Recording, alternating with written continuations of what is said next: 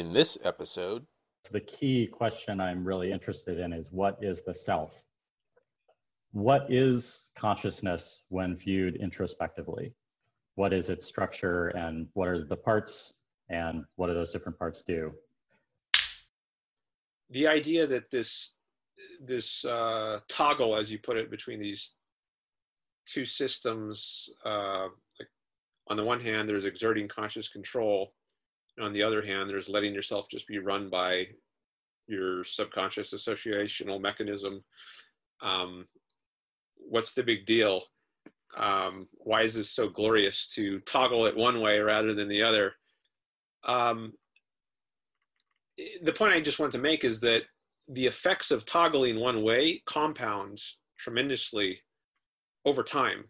So any one given choice to toggle it, to choose to think or choose to focus rather than not, is not going to have dramatic, obvious life changing effects. But repeated over time, over years, it can make a huge difference. Um, it could make the difference between uh, having an awesome life and having a horrible, crappy, boring life. Uh, I've been doing so much on selfishness, but I, I do have, there are other aspects of philosophy that I'm interested in, in talking about. So I invite everybody else in the world to uh, get in touch with me. And if you want to have a philosophical conversation about anything, I invite you to. Uh, if you want to throw in a donation, that will help. Um, and I encourage you to subscribe to my my channel or follow me on Facebook.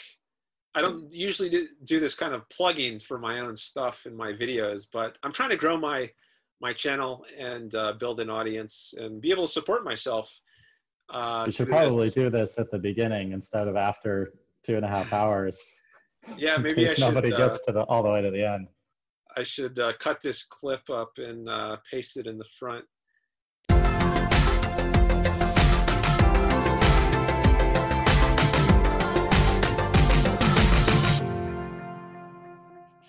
Welcome to another episode of my YouTube channel. Usually I start my videos by saying uh, this is another episode of the Selfishness Project. You might know that I have a lot of videos on the topic of selfishness, but I've actually uh, decided recently to expand my horizons beyond just the topic of selfishness.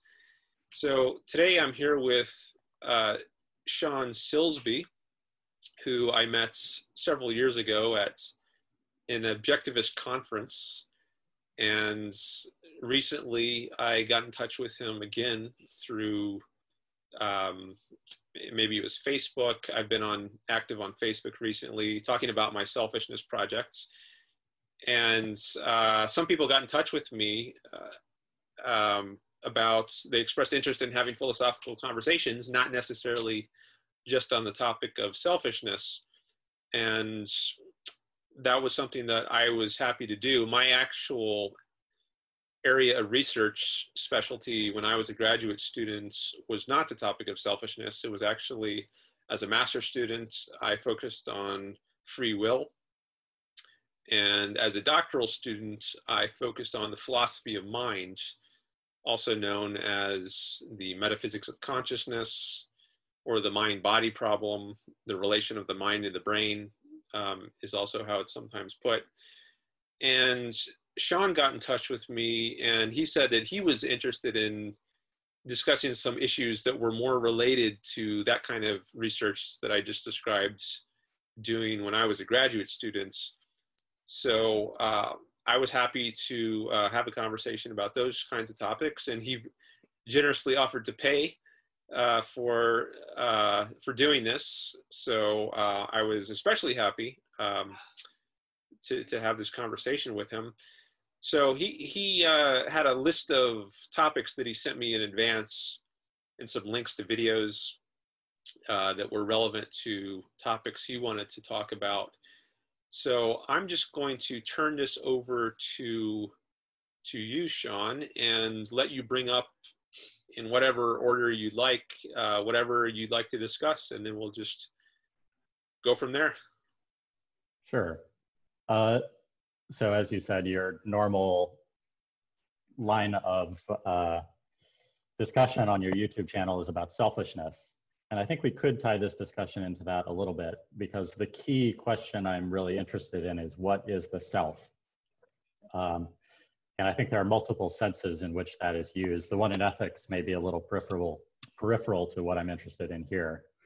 Um, the questions that I'm more interested in are about sort of the structure of consciousness and the mind, uh, not so much the metaphysical relationship of consciousness and matter, the sort of core mind body problem that you might be more familiar with, but more uh, what is consciousness when viewed introspectively? What is its structure and what are the parts and what do those different parts do? Uh, so maybe we could start, uh, you know, your background, I think, is outside of academic philosophy, is Rand's philosophy objectivism. I'm also pretty familiar with objectivism. So maybe we could start by talking about kind of the objectivist view of the mind, get clear on what that is, uh, and then maybe we can branch out and talk about other other theories, uh, some things that I've been reading recently. Does that sound reasonable to you? Yeah, that sounds good. So I think the, um, so I'll say my view of the mind up until recently, I think matches fairly well with Rand's view, or at least the view of other objectivist philosophers like Harry Binswanger, which is that there are sort of two basic pieces to it. There's the subconscious, which is perhaps identified with the physical brain. It's sort of various processes that run beneath the level of consciousness that you're not normally aware of uh, but that provide material to the conscious mind, which is the second part. Uh, and I think the, the common sense view and also the objectivist view is that the conscious mind is this sort of active entity that takes the material provided by the subconscious, does things with it, and then perhaps sends it back or produces actions uh, in the body, right?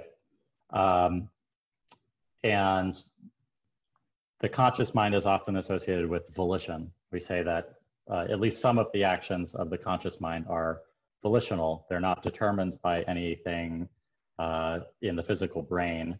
They're generated by some sort of mental entity that we can associate with that consciousness. Uh, so I, I'd be interested to get your comments on that model. Do you think that's an accurate description of the basic view here? And what are your thoughts on that? Yeah, that does sound like an accurate description of the objectivist view of the mind. And moreover, I, I find the view myself to be plausible. Um, it seems to cohere well with my own experience, um, introspecting on the nature of my own minds. Uh, it does seem that uh, I have, I experience control volitional control over my mind. I can choose to think. Um, I can control the actions of my body.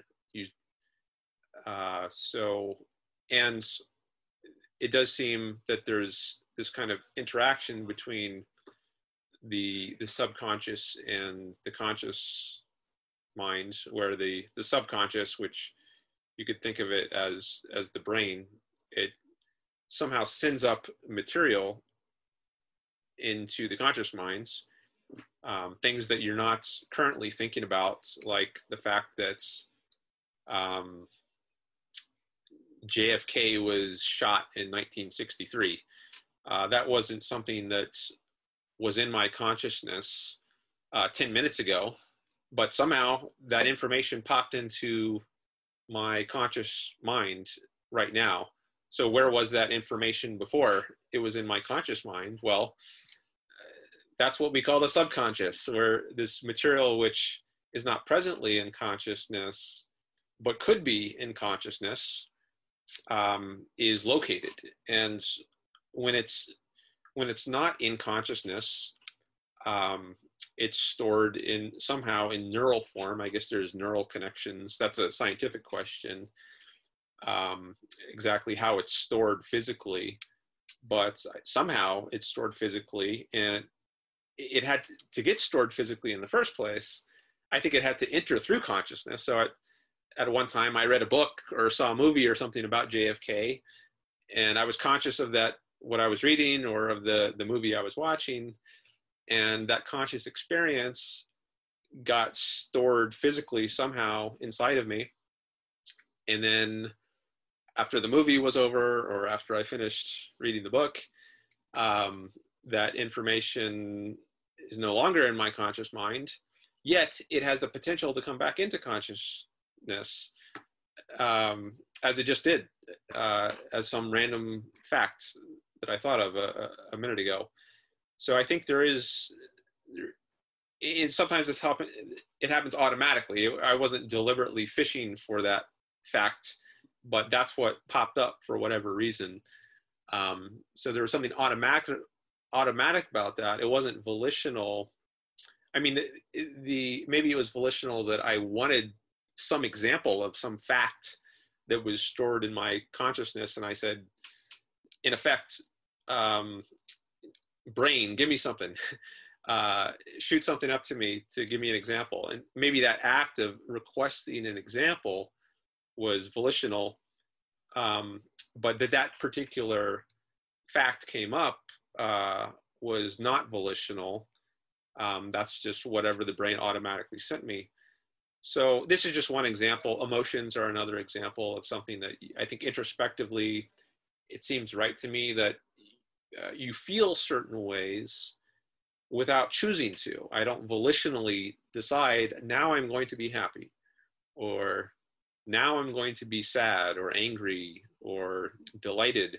No, you just you just automatically experience these emotions um, in a way that's something like thinking is not automatic. So I could assign myself a math problem right now. I could say, what is the product of uh, 73 and 15 and i could try to do in my head 73 times 15 and and that takes some effort. It the, the answer does not automatically pop into my mind as is the case with like two times two right? Because that's so simple and automatized i haven't automatized 73 times 15 or 12 whatever i said um, so that I can observe myself introspectively working on. And at any moment, I have this sense I can stop. I can start multiplying in my head the ones column and then the ones times the tens column. And then I can say, ah, this is too much effort. I, I just want to stop this. And I might just give up, uh, choose to give up in the middle of that problem. And that's a different experience than the experience of having an emotion where it just hits you and you don't feel like you you really had a choice about that hitting you. So um, I've gone on for a while here, but um, just to summarize, I think the way you describe the objectivist view of the mind and its relation to the subconscious or the brain, it sounded accurate, and it also seems to cohere with my experience of things. So uh, I'll throw it back to you. Okay. Yeah. So one of the things uh, I'm interested in is you, you mentioned a couple examples of actions that seem to be volitional or voluntary in some way versus things that just happen automatically. So for example, a fact might just pop into your head, but it might pop into your head in response to a question that you asked from your conscious mind to your, your subconscious mind in this model. Um, so one of the things I've always been a little unclear on in the objectivist view is what exactly is volitional in that type of action. Um, so there's this core choice, the what's often called a fundamental choice or primary choice uh, in objectivism to focus your mind, right?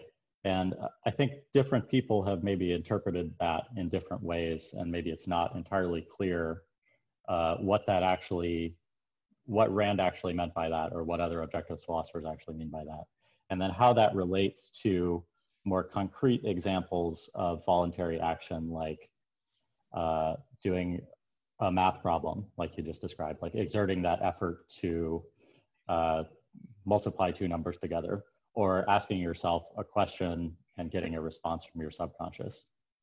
Uh, and in some sense, it seems like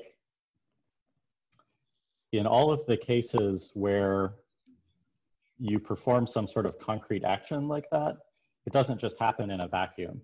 Like uh, if you are asking yourself a particular question, say, uh, when was JFK assassinated? Like I, I don't, you know, 1963 doesn't just pop into my head like that. Maybe you've studied history a little more recently than I have.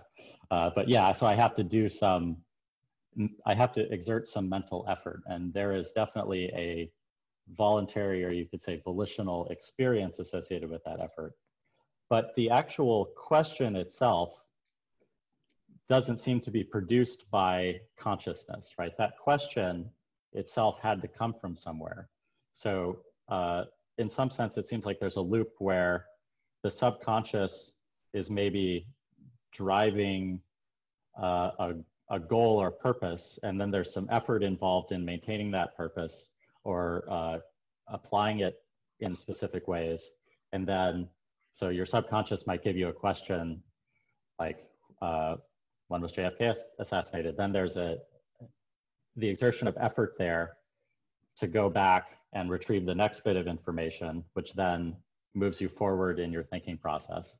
Uh, so yeah, so I'm get, I guess I'm curious what you think is directly volitional in those types of actions versus what uh, ultimately comes from the subconscious. Yeah, that's that's a good question. I do think sometimes, at least, questions are subject uh, suggested by the subconscious. Uh, they're not something that you deliberately choose to ask. A question might just pop into your head.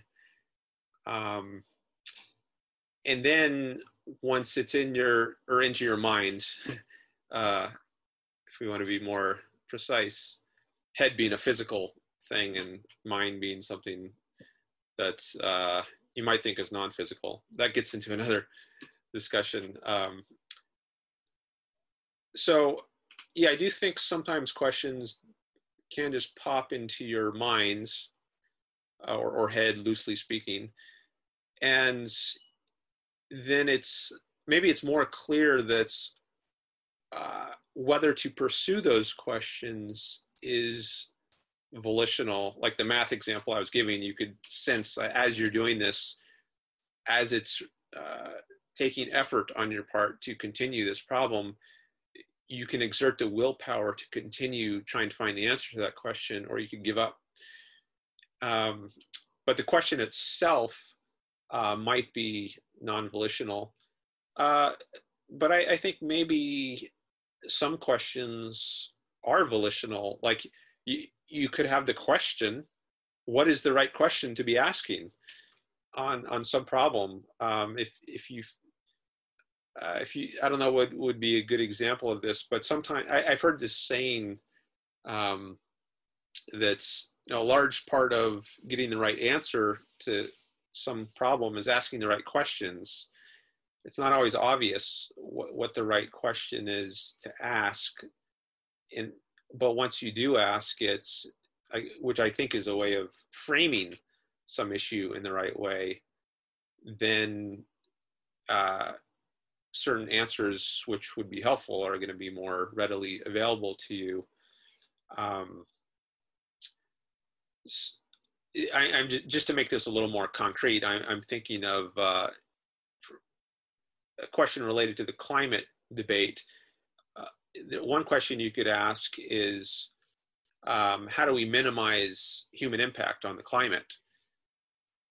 Another question you could ask is how do we maximize human flourishing?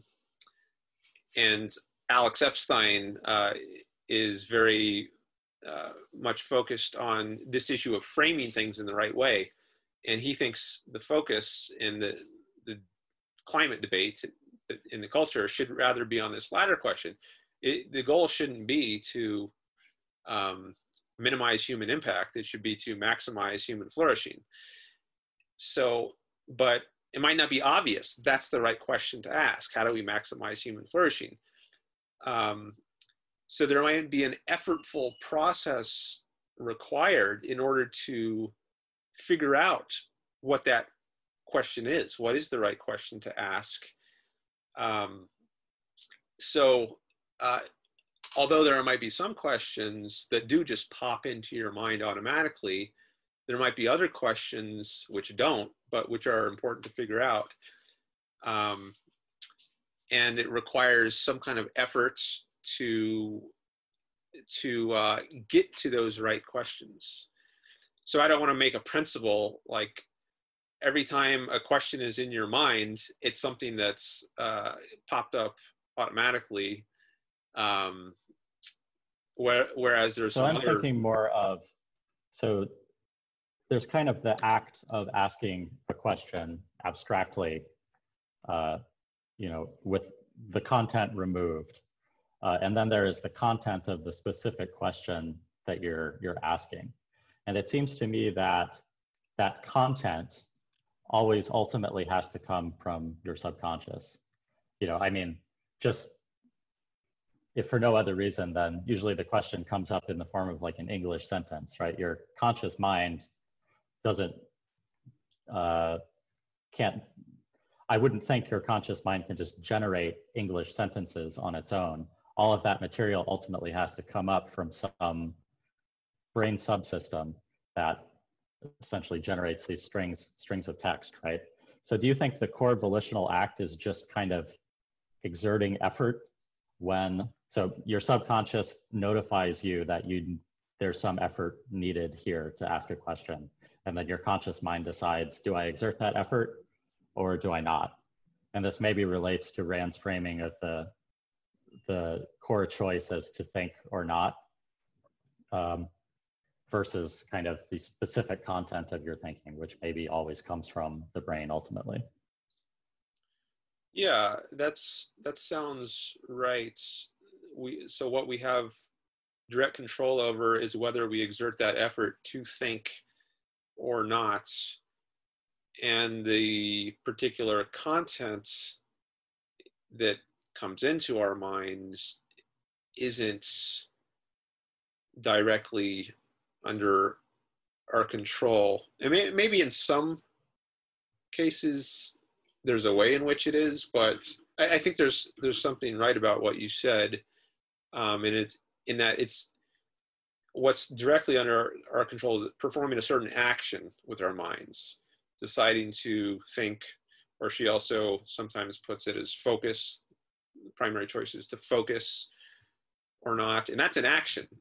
Uh, focusing your mind. That's not uh, getting a certain content to come into your mind. Although, once you do uh, choose to engage in that action, that's going to cause certain contents to come in which might have been different had you not made that choice. So if you're if you're not making the choice to to focus or to think there could very well still be things that come into your mind but they might not be as relevant as they could be. So you're your your subconscious can just make these random associations with things um, and stuff can pop into your mind which isn't the most relevant. Whereas if you exert this sense of control over your mind if you seize the reins so to speak then it's more likely that relevant content is going to in, enter your mind uh, which would be more helpful for whatever task you then decide to pursue so if the volitional choice really boils down to this one core choice to focus or not, or to think or not, to exert effort or not, however you want to frame it, do you think there is ever a benefit to not doing that? Do you think there's a reason? So, so one of the one of the issues I've had with this concept is um, it seems like in any particular choice you make, there's sort of a maybe three possibilities. There's either you so say you're facing sort of a, a, binary choice, like exert the effort to ask this question or not, or ask this question versus this question, right? Either there's something already in your conscious mind that indicates that one of these choices is better than the other, in which case it seems like it would always benefit you to make that choice. Or there's no sense in your mind that one of the choices is better than the other, in which case you might as well just pick randomly. Um, maybe there's just those two possibilities. I, I was I thought there was a third one, but it basically what I'm getting at is like if the fundamental choice is this choice to focus or not, and it's always better to focus than not to focus, what's the point of having the choice? Why, why is this powerful and important uh, that human beings have this, this fundamental free will choice? Uh, and wouldn't we be better off, for example, if we were just hardwired evolutionarily to always make the right, the right choice? And so, so let me rephrase that in, in the latter context, the sort of evolutionary context. Given those, those two cases where you're making a choice and there's some sense in your mind that one of the choices is better than the other, it seems like evolutionarily it would benefit you to be hardwired to always make the choice that uh, you think is better. And if there's no uh, obvious better choice, you might as well just throw a throw a die you know, or flip a coin and, and make one of those choices. So what is really, what do you think is really the importance of the ability to make that choice to focus or not? So on the the evolution point, there might let's suppose that we would be better off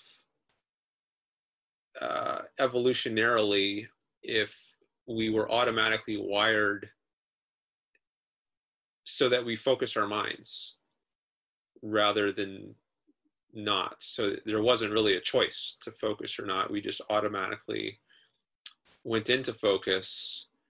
And there might be times when we, it's good not to focus. Like if you're trying to fall asleep, maybe it's it's conducive to that to let your mind unfocus and just go into a state of drift, not be at the reins, uh, very alert and uh, but even in that that type of situation you would have to have some sense in your conscious mind that this is the right thing to do right now right? That it's okay right now to go to go to sleep. In which case it seems like in that scenario there's still kind of a an optimal choice that you could be wired to to make. Just speaking hypothetically obviously it doesn't it doesn't quite work like this because we know we can make bad choices, but just uh, you know, there seems to be this sense in objectivism that this choice to focus or not is really important. That it sort of underlies uh, ethics and even the ability to have knowledge and uh, make arguments. And I'm trying to get at kind of what is, what, why is that really? If it if the choice really just boils down to focus your mind or not, which seems like a very kind of simplistic and not super useful on its face kind of choice. Well, I mean, it is. It, it could just be a fact of human nature. I think it plausibly is that we have this fundamental choice to make, and it might not be a complicated choice. There's just this this basic alternative: think or not, or focus your mind or not.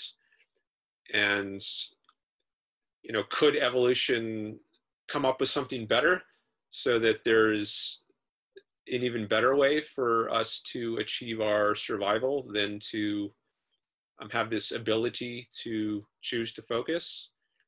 Um, I don't know. May- maybe in a billion or a trillion years of additional evolution or scientific advancement, uh, some other way of uh, achieving human well-being will come into being and then at that point um, you know there might be something else we could do that would be uh, the best way for us to act assuming we have a choice um, i mean per- perhaps in a trillion years we will involve, evolve into a a uh, a non-volitional species that can survive even better than the current volitional species that we are.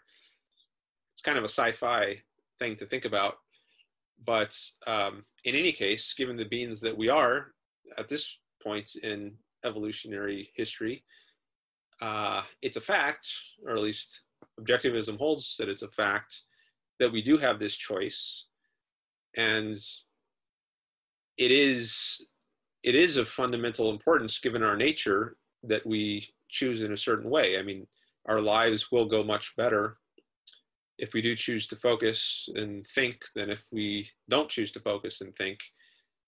Um, I mean, all the technology that we we uh, use in our lives to make our lives go better is a product of thinking, um, and that was volitional.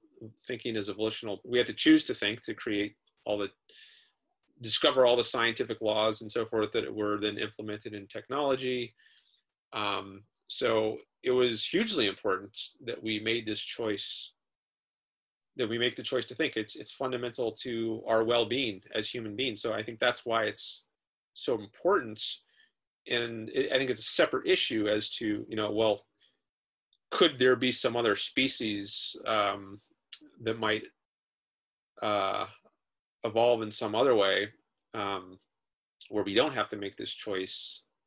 I don't know that you were exactly asking that question, but um, I think the like the, the issue of what evolution has come up with so far, I don't think really impacts the the issue of whether, given what it's come up with to date, um, whether in our current context it's it's important that we make this choice.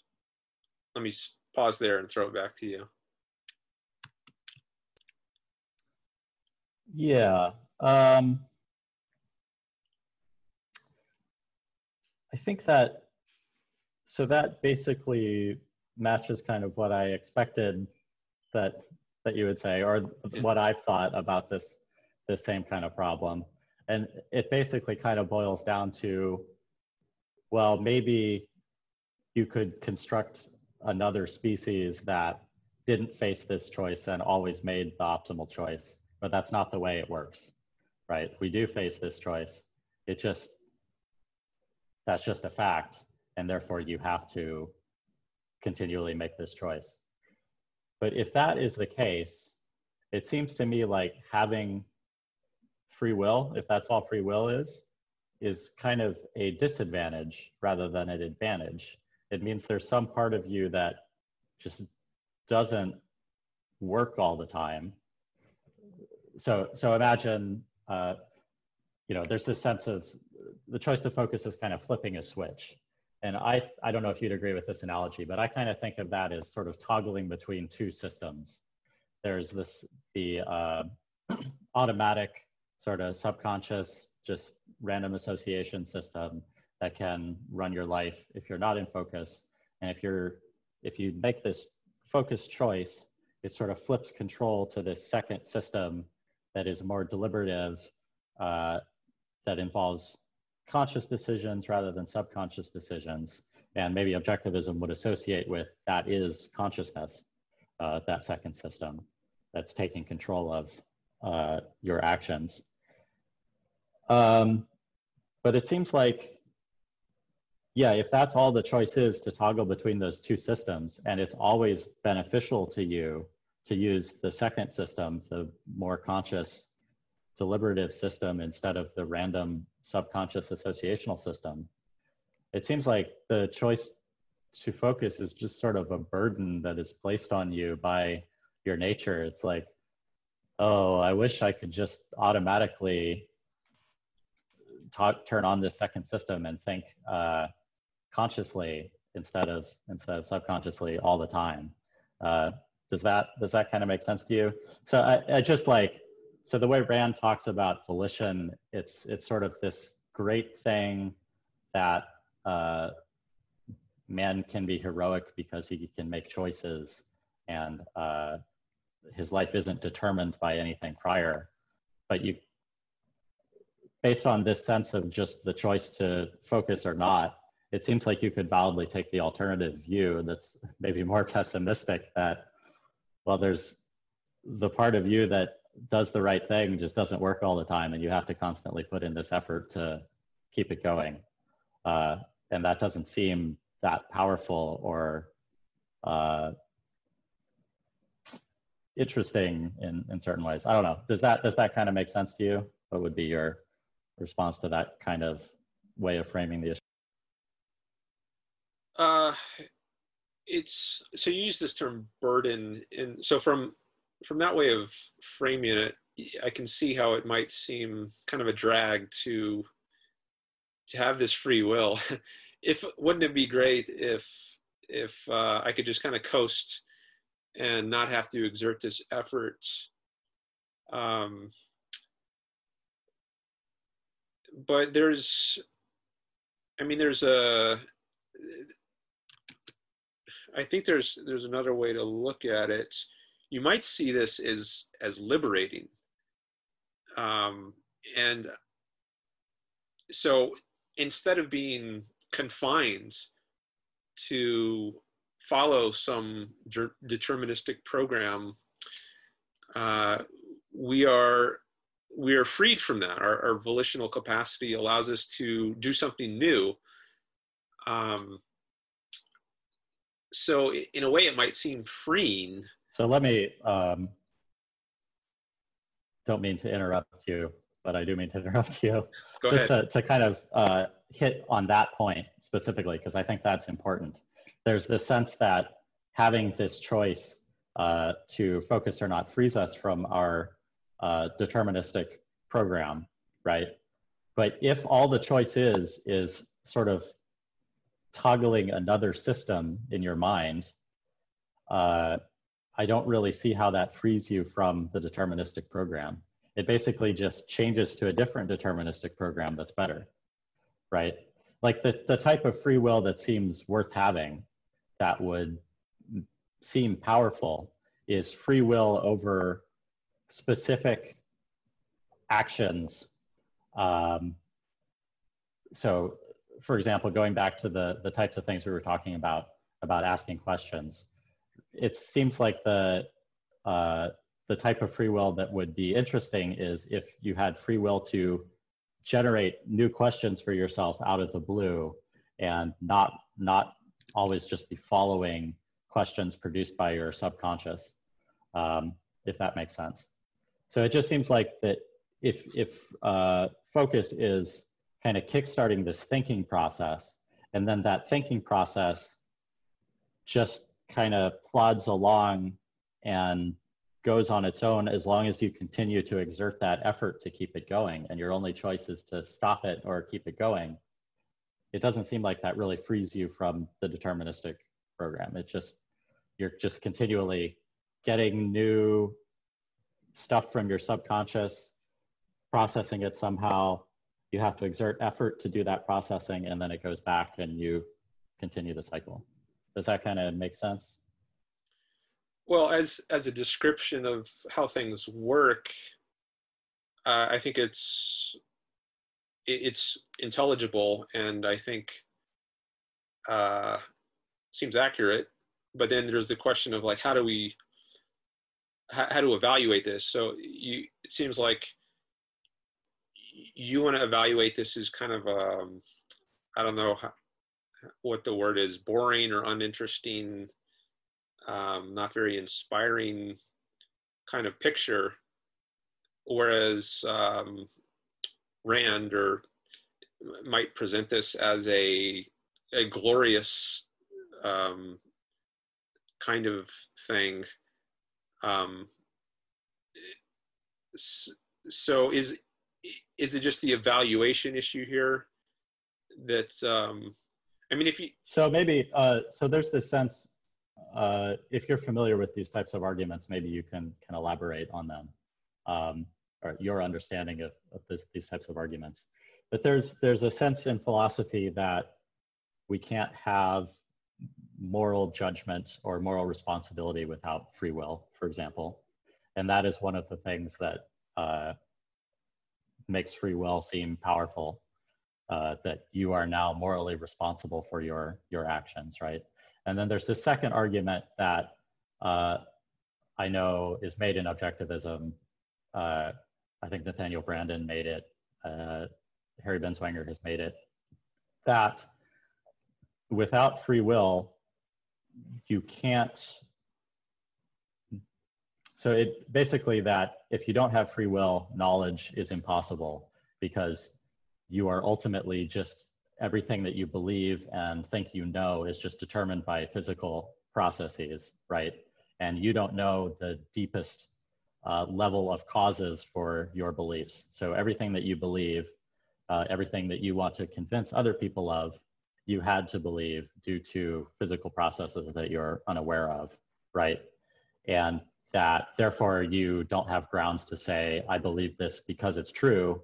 You, you have to say, I believe it because my genes made me believe it, or, you know, my atoms bounced around in a certain way and made me, made me believe it, right? And that somehow having free will breaks that uh, that deterministic spell and allows you to have knowledge and know that you believe something because it's true, not because you were determined to believe it. And I, I guess I'm skeptical that the kind of free will that exists in objectivism really breaks that spell if it's really just toggling another system that uh, is less random and more structured uh, deliberative thought, if that makes sense. And same, same thing for the kind of moral argument uh, it seems like so if you if you're not in focus your actions could be kind of random just based on whatever subconscious associations are going on. Maybe you go punch somebody just because you get mad at them and you're not you're not conscious of it and that's just what you automatically do. Whereas if you were in focus your more deliberative mind would take over and come up with a reason why punching them is bad but ultimately that reason still has to come from your subconscious somewhere. It's just coming from a different part of your subconscious.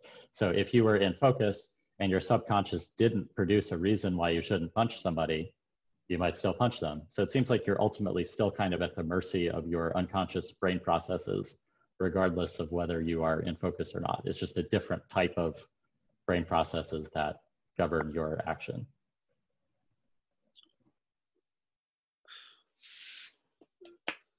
So I made the point before that when you're in focus, more relevant content will pop into your minds when you choose to answer some question.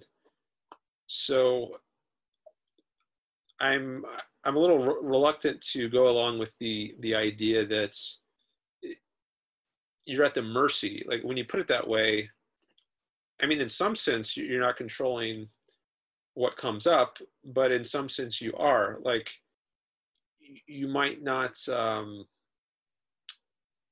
have control over the the exact thing that comes up, but you might have control over the general category of of thing that comes up if you exert this control. So, um, trying to think of how to make this concrete. Like if you if you ask um, some question uh, that's i don't know um, let's let's see what pops up into my mind um, as as a example question. Uh, what did i eat three days ago for for breakfasts. Um, well, I don't know this is if this is a good example because I always eat the same thing. um, uh, I have a, a, bowl of oatmeal with a banana. Um, but I guess if it's maybe if it's a question where it's not the answer is not obvious because it's not always the same, um, then uh, then you, you would more likely see the advantage of, of being in focus. I, I wish I had a better example um, ready to hand here. may, maybe the um,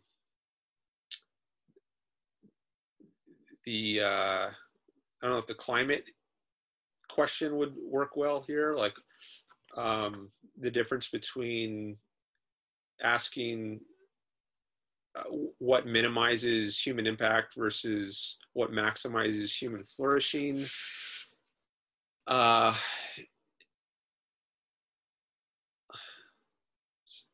so here the, uh, no, I don't think that's going to, okay, what, that's getting at um, two different types of questions, whereas I think I want two different types of answers. So maybe one one type of or one category of answer that might come to your mind is maybe maybe this is better. Um, what kind of career should I pursue? And one type of answer that could occur to you is, um, well, what's a prestigious thing? What are, what are people in society think is good? What are other people doing? Uh, maybe I should be a doctor or, or a lawyer. Um, it's kind of a stereotyped answer of what a prestigious career might be. Another category of answer that could occur to you is, um, well, what do I like to do? What what do I enjoy doing, whether or not it's seen as prestigious by other people.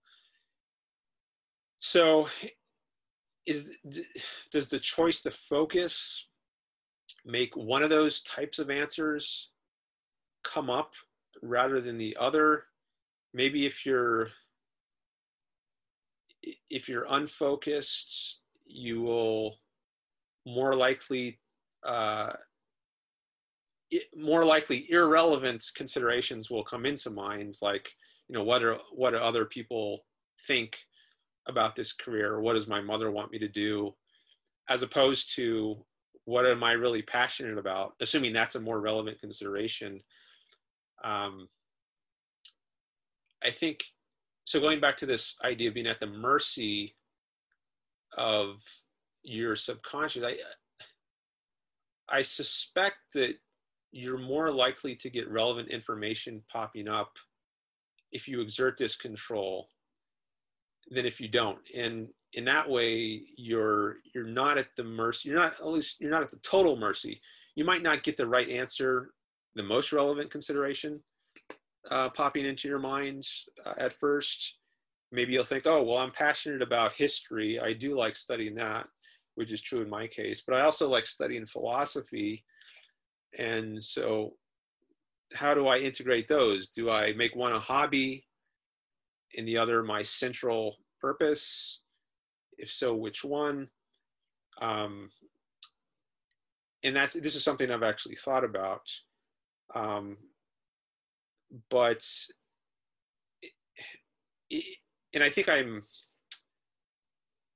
I mean, I can see myself having this internal dialogue about what career to pursue while I'm in focus. Whereas, if I, I guess, if I were just unsatisfied where, with where my career was at a certain point, and I just emotionally feel bad about it.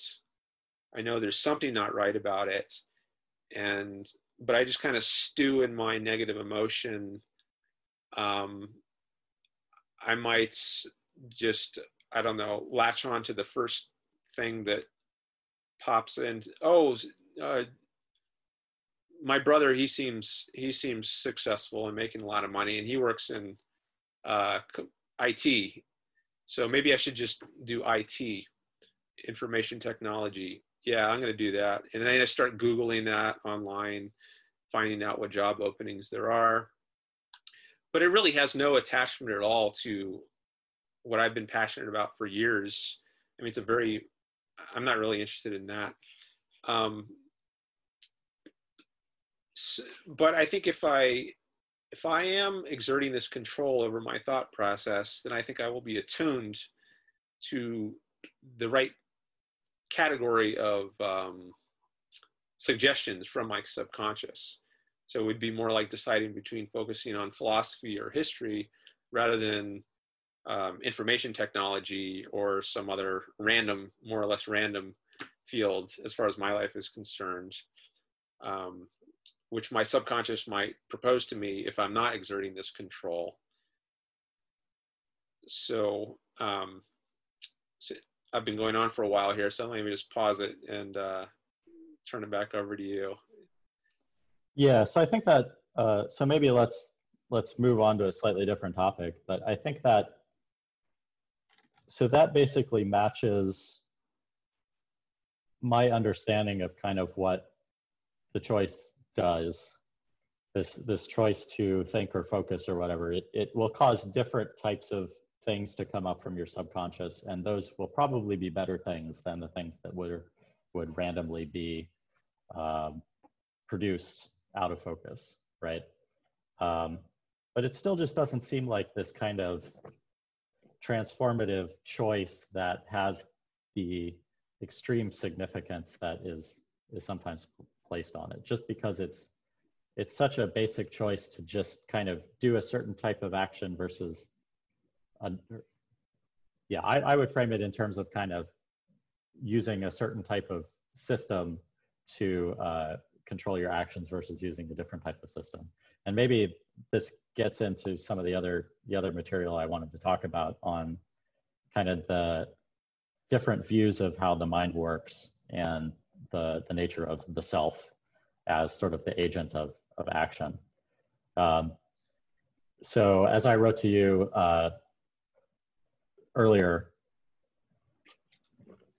you know my my philosophical background, if you can call it that. I'm not a philosopher, but just sort of as a layman and and somewhat of a, a hobbyist philosopher, I guess, uh, is primarily grounded in objectivism from when I was in high school, right?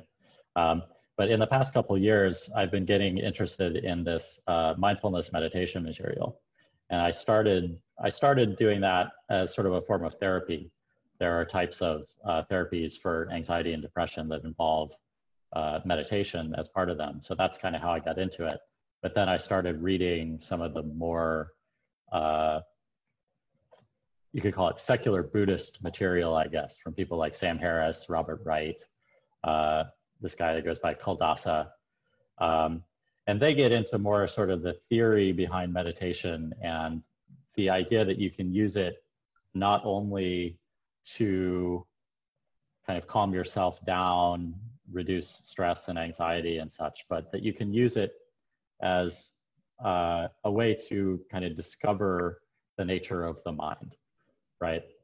And basically, the idea uh, so the, the primary place I'm drawing this material from, I guess, is Sam Harris's uh, app. So he has a meditation app where he has like an introductory course that you go through for 50 days, and then he has various other courses from different people that you you go through, and he has daily daily meditations, right? And his whole thing, if you read his book or go through the course, is about breaking what he calls the illusion of the self, right? And I think there are multiple things that are that are meant by that. But basically, the idea is that as you become a sort of more advanced meditator, as you're able to calm your mind, stop getting lost in the thoughts that kind of automatically bombard you, uh, and get a clearer picture of what's actually going on in your mind, this idea that there is sort of a central entity that is making decisions and uh, making volitional choices, and even uh, he thinks that is the subject of experience, the sense that there is this self entity kind of goes away or is seen to be illusory, right? Um, and you know i'm not an advanced meditator. I'm not an enlightened buddha right? But i've seen sort of as i progressed in this material and done more of the uh, daily meditations and so forth i can see what they're talking about right? There is this sense of when you just observe what's going on in your mind uh, more and more as you as you start to see it less clouded by all the the chaos that that normally goes on there's a sense that everything is just sort of happening and the um, the model of the mind that maybe seems to fit this better than the model we've been talking about is a model of the mind where there are multiple different systems or subsystems that are all kind of doing their own thing at the same time. And uh, depending on various various things, we could say whether you're in focus or not. Uh, I think it's still valid to make that kind of uh, distinction. You know, what mood you're in, etc. Different subsystems may become dominant and drive your thoughts and actions in different ways. But ultimately, um, all these subsystems are sort of operating on a subconscious level and consciousness rather than this active kind of director of your thoughts and actions is basically just a passive observer. It's kind of a space where all the different subsystems interact with each other. Uh, so your percepts come in from your senses and then various other subsystems pick those up from consciousness and uh, you know bring up concepts or memories or emotions or, or something like that and other subsystems will uh, will take that material and run with it and so this this sort of model of in focus versus out of focus in that uh, model of the mind would become sort of a toggle between a more deliberative slow uh, you could say rational subsystem that maybe corresponds to a different part of the brain than more sort of emotion driven automatic um, faster subsystems um, that might be active when you're not exerting effort or doing voluntary action uh, and we can maybe talk about whether there's a distinction between voluntary action or, or volitional action um, so I'd be interested to hear kind of your thoughts on that type of model of the mind. Maybe if you think there's something wrong with it, what's wrong with it, uh, especially from the point of view of introspective experience. Like, you know, I had heard of this sort of thing uh, coming coming from psychologists, like experimental psychologists, neuroscientists, and such, that there's evidence uh, extrospectively when you look at how the brain works, that it's actually this collection of various systems with no kind of central uh, manager. But it wasn't really convincing to me until I had that introspective experience that, yeah, that kind of matches what I'm observing in my mind better to me than this model where I am this central self directing everything, right? Which I think is kind of more of the model you get in objectivism. So yeah, I'd be interested to hear your thoughts on those contrasting views and kind of what is the, what would you think is kind of the introspective evidence for each of them and, and what do you think would be wrong with the more, what sometimes is called the modular mind. The mind is a collection of, of different subsystems. Okay. Uh, I just want to make one point before I get into that uh, relating to the previous discussion, which is um, the idea that this this uh, toggle, as you put it, between these two systems. Uh, on the one hand, there's exerting conscious control, and on the other hand, there's letting yourself just be run by your subconscious associational mechanism. Um, what's the big deal? Um, why is this so glorious to toggle it one way rather than the other? Um, the point I just want to make is that the effects of toggling one way compounds tremendously over time. So any one given choice to toggle it, to choose to think or choose to focus rather than not, is not going to have dramatic, obvious life changing effects. But repeated over time, over years, it can make a huge difference. Um, it could make the difference between uh, having an awesome life and having a horrible, crappy, boring life.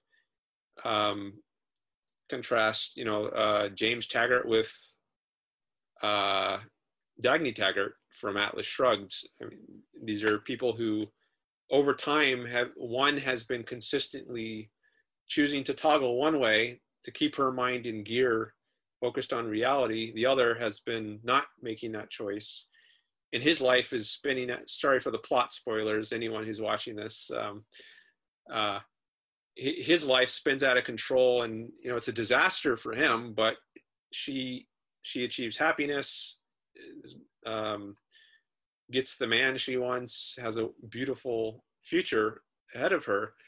So, on an individual level, over time, uh, the effects are dramatic. And also on a cultural scale, if you have a, a culture of evasion, people not choosing to focus their minds, um, maybe a whole culture who indulges in mystic mysticism, um, you might get something like the Dark Ages, you know, centuries of stagnation and brutality, as opposed to you know the an era like the scientific revolution where people are in the enlightenment people are focused their minds are in gear and trying to understand things they deal with. And eventually great technology and wonderful things are produced as a result of that. So yeah in any, any given choice it might not be obvious that there are these two differences but over time you know the effects add up and it is a dramatic difference. So i just wanted to make that point. Um, but now getting to what you were just talking about the, of these um, so sam harris has this model of the mind and other people uh, they call it the modular theory of mind where there's not one central agent in control of things. Rather there's just this collection of different subsystems.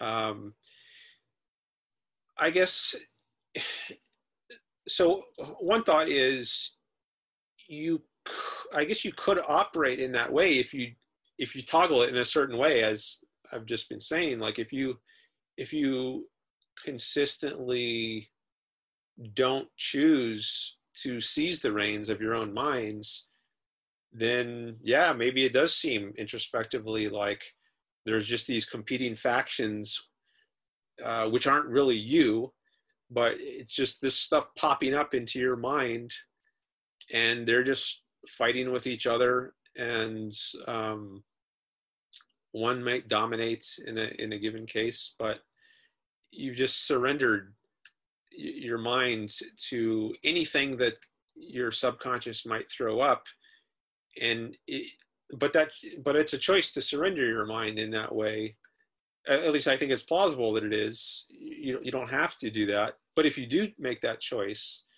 then I can see how introspectively it could seem like there's no one central agent who's in control of things, but you've kind of chosen to make it that way. Although, even then, there might be, even if there's not a central agent controlling things, there might still seem and I haven't done this meditation myself, so I, am not really speaking from firsthand experience here, but just thinking about it now, I, it seems like it might still seem that there's at least an agent who is aware of what's going on, if not in control of it. So if I do choose to surrender the reins of my minds, um, then and I'll just allow myself to be buffeted around uh, puppet like um, I I have lost the sense of control, but I might still have the sense of there's one person who's aware of these competing factions, and I guess you wouldn't. I don't know if you would have the perspective to think that there are these competing factions unless there were some one unitary thing that's aware of all these different factions. Because if you're just one of these factions um, then how do you get the perspective at all that there's like this arena of different modules that are competing with each other? Doesn't there have to be some kind of unified perspective on the whole to even get this idea that there are modules uh, within it that are you know jockeying for for control. So um, th- those are a couple of my initial thoughts on this this theory. So let me describe kind of the the core experience at least that i have with this this sort of meditation. Uh, and maybe you know it's difficult to describe introspective experience but maybe that will indicate why i find this view plausible or why people that uh, promote this type of meditation thinks that it think that it demonstrates this kind of lack of a central self, right? So the, the basic instruction, there are different types of meditation, but the, the most basic kind is you're you're just trying to keep your attention focused on a specific object, essentially. Usually the breath, but it could be an external object, uh, you know, various sensations in your body or something like that. But the breath is kind of the simplest and most common thing. So you kind of either close your eyes or keep your eyes open and just kind of bring your attention to the experience of breathing in a particular part of your body, your nose or your chest or whatever. And you just try to kind of keep your attention focused there, observing the experience of that of that breath.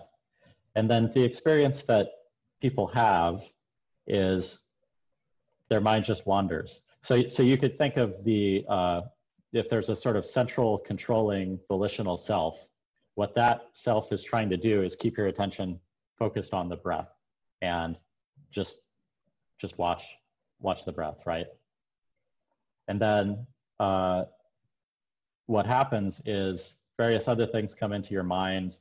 Uh, you start noticing things in in the world or in your visual field or in your body, right?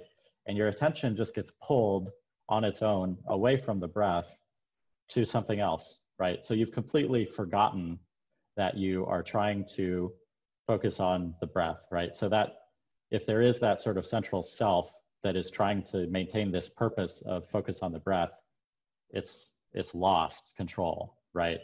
Um, and then the experiences you you maybe spend a couple seconds or maybe a couple minutes kind of lost in this train of thought or experience or whatever that has nothing to do with the purpose you had. And then at some point, there's a kind of aha moment where you remember, oh, yeah, I was trying to focus on my breath. And then you come back, right? Um, so the experience is kind of one of you have this purpose that some part of you is trying to hold on to, right? But that part of you, no matter how much effort you put into this, uh, and even some people suggest that putting too much effort into it is actually counterproductive. There is some other part of you that is yanking your attention away from that thing. And uh, when you come back to the purpose that you were trying to do, the experience is not of, of volitional action to where you were aware of what's going on and you chose to get distracted and now come back. It's more an experience of something just happens where that part of you that was trying to focus on the breath has now noticed that it's gone and it just comes back, right? So there's kind of this continual experience of shuffling between kind of different modes of, uh, or one way to frame frame this would be perhaps different systems of the mind are kind of taking control of your attention and pulling it pulling it in different in different ways. And I think you can, you know, that's the meditation context. I think you can have that experience just in daily life as well. If you notice you're reading a book or something and your mind wanders, right? Uh, and you notice that your mind has wandered, uh, the experience at that moment is not really of a volitional choice to come back. It's of oh, this just happened. I just noticed I was lost. I didn't choose to want to let my attention wander away from what I was reading or doing. It just happened, and now I'm back, right? Um, so I'd be curious to get your perspective on that kind of phenomenon. Yeah, that's. I was thinking as you were describing that that I do experience something like that sometimes when I'm trying to sleep. Sometimes I do try to focus on my breath thinking that that will help me fall asleep as opposed to just letting my mind wander over you know whatever happened during the day. I'm excited about something that might have happened and my mind wants to go there but i have to reduce my level of excitement to fall asleep. So i've rightly or wrongly thought that well maybe if i just uh, try to focus on my breath maybe that'll calm me down from the day and help me relax. But then I find myself wandering, uh, my mind wandering to something that happened in the day, and then at a certain point I realize, oh, I was supposed to be uh, focused on my breath. Okay, let me let me get back to that. Um, so, in a lot of that, maybe all of that's, um, I don't know about all of it, but uh, so is all of that automatic? Um, like once I catch my mind wandering and strain from the, the task of focusing on my breath, um, do I automatically go back to focusing on the breath? I'm not sure that I do. I think there might be a a moment there. Kind of interesting to quantify it, like a half second, uh, one second, two seconds, exactly how long is this moment? But there might be a moment where I, I have this choice of getting myself back to the task of just concentrating on my breath or just continue to ride my my uh, desire to think about what was happening during the day. And i think there might actually be a moment there where it is up to me and i am exerting. I don't automatically go one way rather than the other. There's a kind of fork in the road. And i i i just make a choice which fork to go down or which tine to go down. Um, so i guess the the catching of myself as being off off task i think that is automatic but then whether to get back on task or just allow myself to keep drifting onto whatever um, happened during the day i think that at least i i think that's i'm not persuaded that that's not automatic sorry i'm not persuaded that is automatic. I think that might be volitional whether to get back on task or not. I don't know how you how do you experience it? Did, were you saying that even the getting back after you've automatically noticed you're off task whether to get back on task does that also seem to you to be automatic? So i think there is uh, sometimes it seems to just happen. So definitely kind of automatic sometimes there is effort involved and we can maybe hypothesize about whether effort is, synonymous with volition or not. Um, but i think um, so, so let's hypothesize that you do have a volitional choice in that moment to come back to the task that you were trying to do, focus on the breath, or to let your mind continue to wander. And maybe let's see if we can get clear on what exactly is making that choice and what grounds does it have to make the choice one way or the other right? So one hypothesis here would be yeah there's maybe there's effort involved in that choice at least some of the time. You have to exert effort to uh, come back uh, and one hypothesis would in this sort of mind system modular mind view would be there's some part of your brain that has done some calculation and decided i hesitate to use words like decided because those are kind of consciousness associated terms, but whatever sort of the physical correlate of deciding something is, uh, some sort of equation, you know, to simplify it, decided to exert that effort and come back. Uh, versus some other times, your brain might decide that that uh, effort is not worth uh, exerting and just just let your mind wander. I've definitely had both both experiences at, at different times. Um, and then the alternative hypothesis is there is some sort of central entity that is making that choice that is not determined by any of your brain processes, right? Um, so just first of all, would you would you say you kind of agree with the second uh, hypothesis there that there is sort of a, a central sort of mental entity there that makes that decision to exert that effort or not in that moment? I, I yeah, I think at least some of the time. I mean, there are maybe there are times where it's it's that there's that fork in the road and something happens in my brain that forces me to go down one of the paths. But even if that's true, I think it's plausible that there, at least sometimes, it doesn't seem like that. It seems like it is up to me as this mental, in this mental entity sense, deciding which path to go down. Okay. So, uh, yeah, so I guess if we hypothesize that that is, that is true, I think just the raw experience can kind of satisfy both, both hypotheses.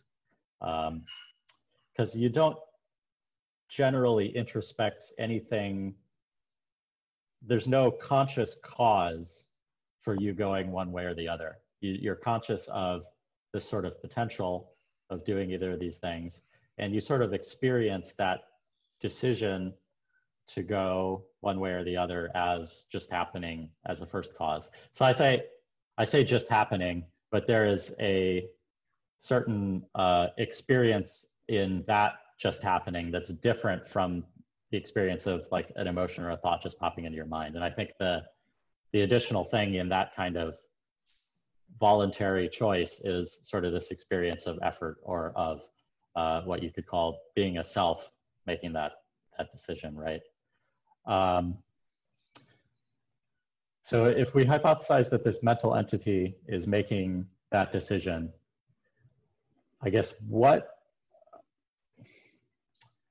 what are the grounds by which it makes that decision?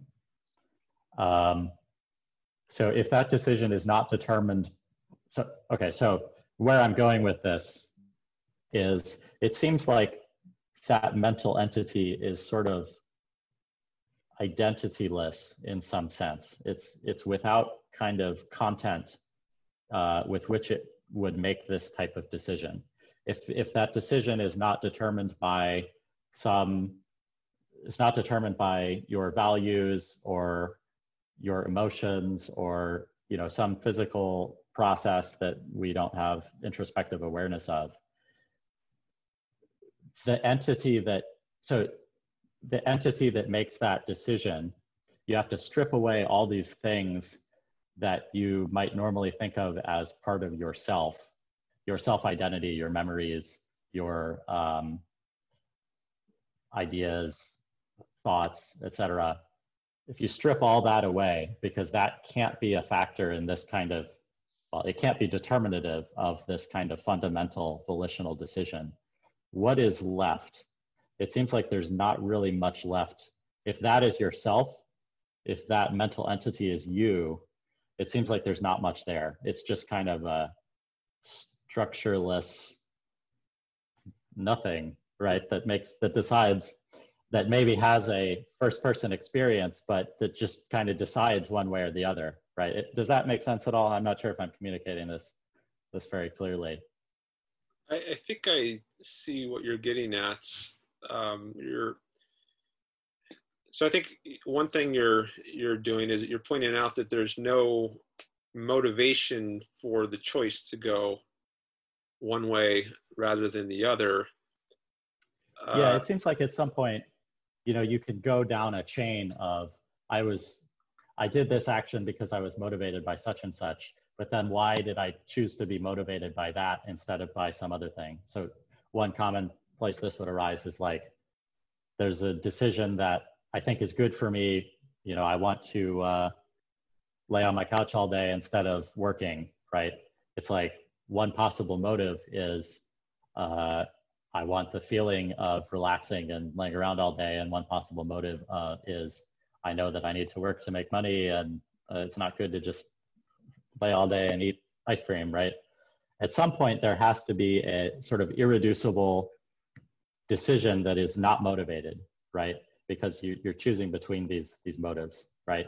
And if you strip away all the motives and you strip away all the other factors that you would normally think of as relating to your decision, this core kind of basic choice to go one way or the other seems like it has to be made kind of in a vacuum. It's just you just do it. Uh, and it doesn't seem like that makes sense logically to me. Uh, and it doesn't maybe getting back to our discussion of focus uh, earlier it doesn't seem like it's necessarily powerful to have that choice or or particularly significant it's just like how is that better than randomness in some sense. So i think maybe uh, your another way to put your point is that you're you're wondering about the is is this an arbitrary choice? Um if there's if there i guess if there were grounds to choose one way rather than the other uh it wouldn't be it wouldn't seem arbitrary but it also wouldn't seem like a choice because whatever those grounds were um that would be the cause of you yeah it wouldn't seem you know there's you can talk about whether it's possible to have a non-volitional choice. Like you can go through a thought process of deliberation and you could kind of call that a choice. But in this sort of fundamental sense of volitional choice yeah it seems like the ultimate volitional choice has to be essentially without grounds um, and i know there are kind of arguments in in objectivist literature about why that choice is not arbitrary in a technical sense, I guess. But whether you want to call it arbitrary or unmotivated or groundless, it seems like there is that fundamental fact of if you have that sort of irreducible choice, it just kind of is there and uh, it doesn't seem really distinguishable uh, from if you were just looking at that kind of extrospectively and ignored the experience of um, effort that goes along with it, what's what's different from that choice and just a, a random selection, right?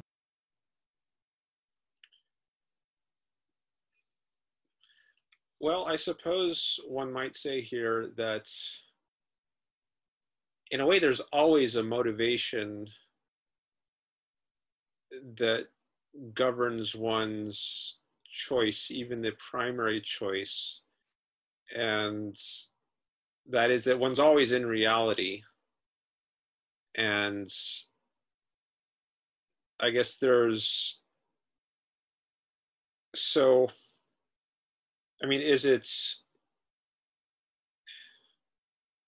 there? There might be different kinds of motives. So I've heard uh, this Harry Binswanger has used, used the term metaphysical motive somewhere, I, I forget where, to describe the kind of motivation there is for the primary choice as opposed to what has been called secondary choices. So um, the choice of you know, uh, what career to have or what to eat for breakfast, these are choices about particular content. Um, so, but if you, if we're before that stage of choosing, like what, if you're already in focus, then you might choose, then you might engage in a thought process as to which career you should have or what you should eat for a certain meal. But if you're not in focus yet, um, if you're just kind of drifting in a semi-conscious daze, to use one of Ayn Rand's uh, phrases, is there something that could motivate you uh, to choose to get into focus rather than not? And I think there is a there's a sense. I think at least I have a sense if I'm drifting that it would be better for me to to be in focus than not um, so i think that sense that i have kind of an implicit emotional sense provides grounds for choosing one way um, on, on the primary choice, but it doesn't determine me. It wouldn't be a choice then. It doesn't force me to to go in that way that I have this sense it would be better for me to go in. So I I have this sense that there is an option and that it would be better to go down one horn of the options. Mixing metaphors here. I'm thinking of horns of dilemmas. Uh, one path. I have the sense it would be better to go down one path, namely the focus path. Um, but that I don't have to. It's just up to me. Uh, so I don't know if I've. Um, so you think you're you're presenting this as uh, like why isn't it just arbitrary? And I think uh, what I'm I guess what I'm suggesting here is that it's not arbitrary because you have this sense, or at least I think people in general have the sense that it would be better to go down one path. And I think maybe part of the proof that one really does have this sense is that one feels guilty if one doesn't go down it. I think I've experienced like, oh yeah, I I, I shouldn't have done what I did. I, I had this sense I could have done otherwise and I should have done otherwise than I did. And um, because I didn't do that, I now feel guilty, remorseful, regret. Uh, and I think, I mean, if you have any of the, that kind of experience, uh, I think that might be some evidence that it's it's not arbitrary. Because if it really were arbitrary, if it didn't make any difference which path you went down, then why would you feel regret or, or guilt for for going down one one path? Yet we all feel that sometimes. I think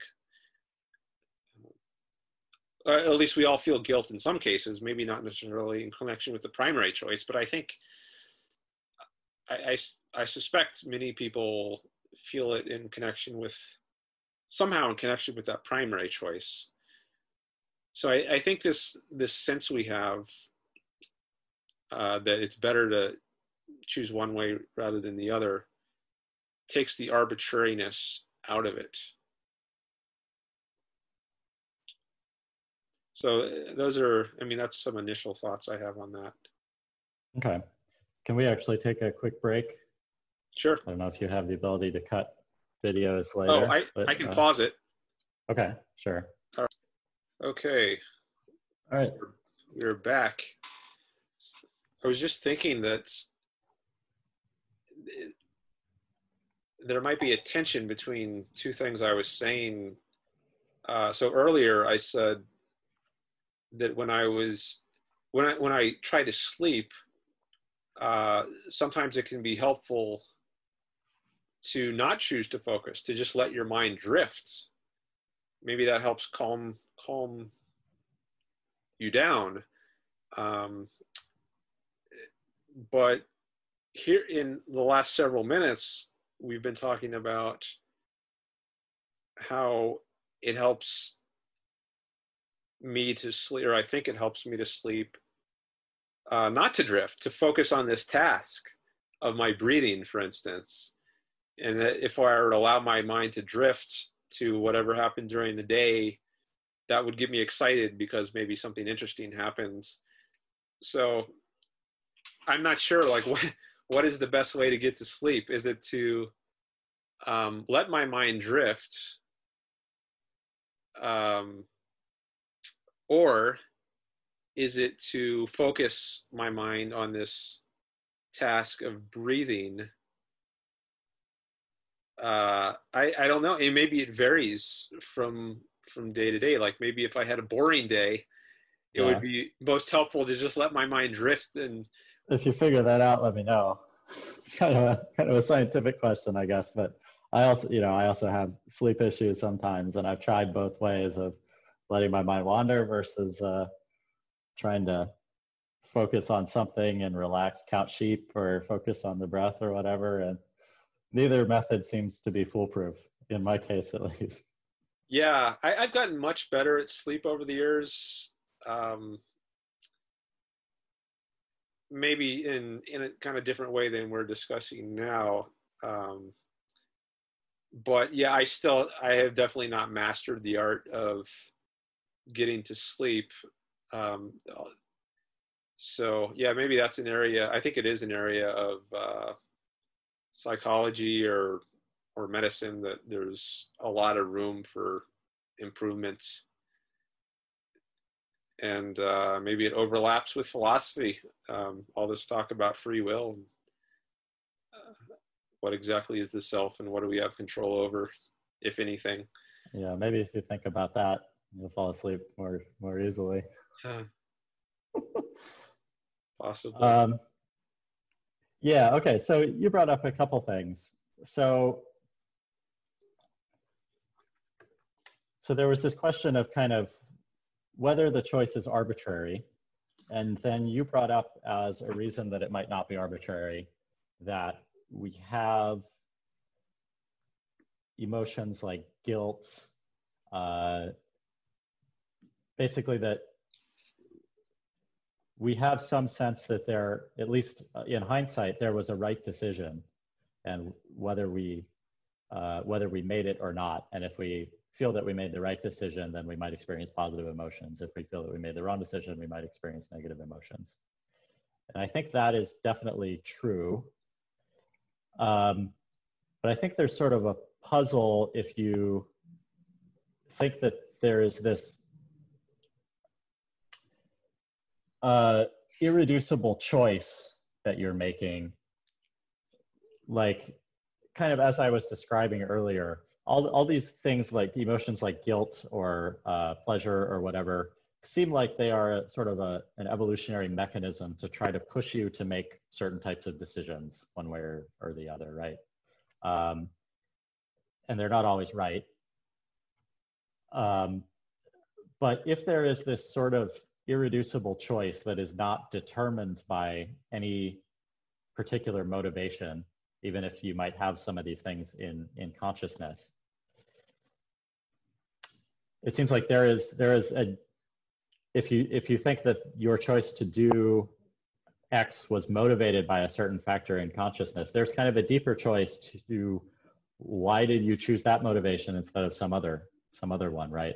Either your choice was determined by that uh, th that emotion or uh, idea or whatever that you had in mind that uh, made you think this choice was right, or you're not determined, and then there is a deeper choice for why you let that be the factor that guides your action rather than some other factor, right?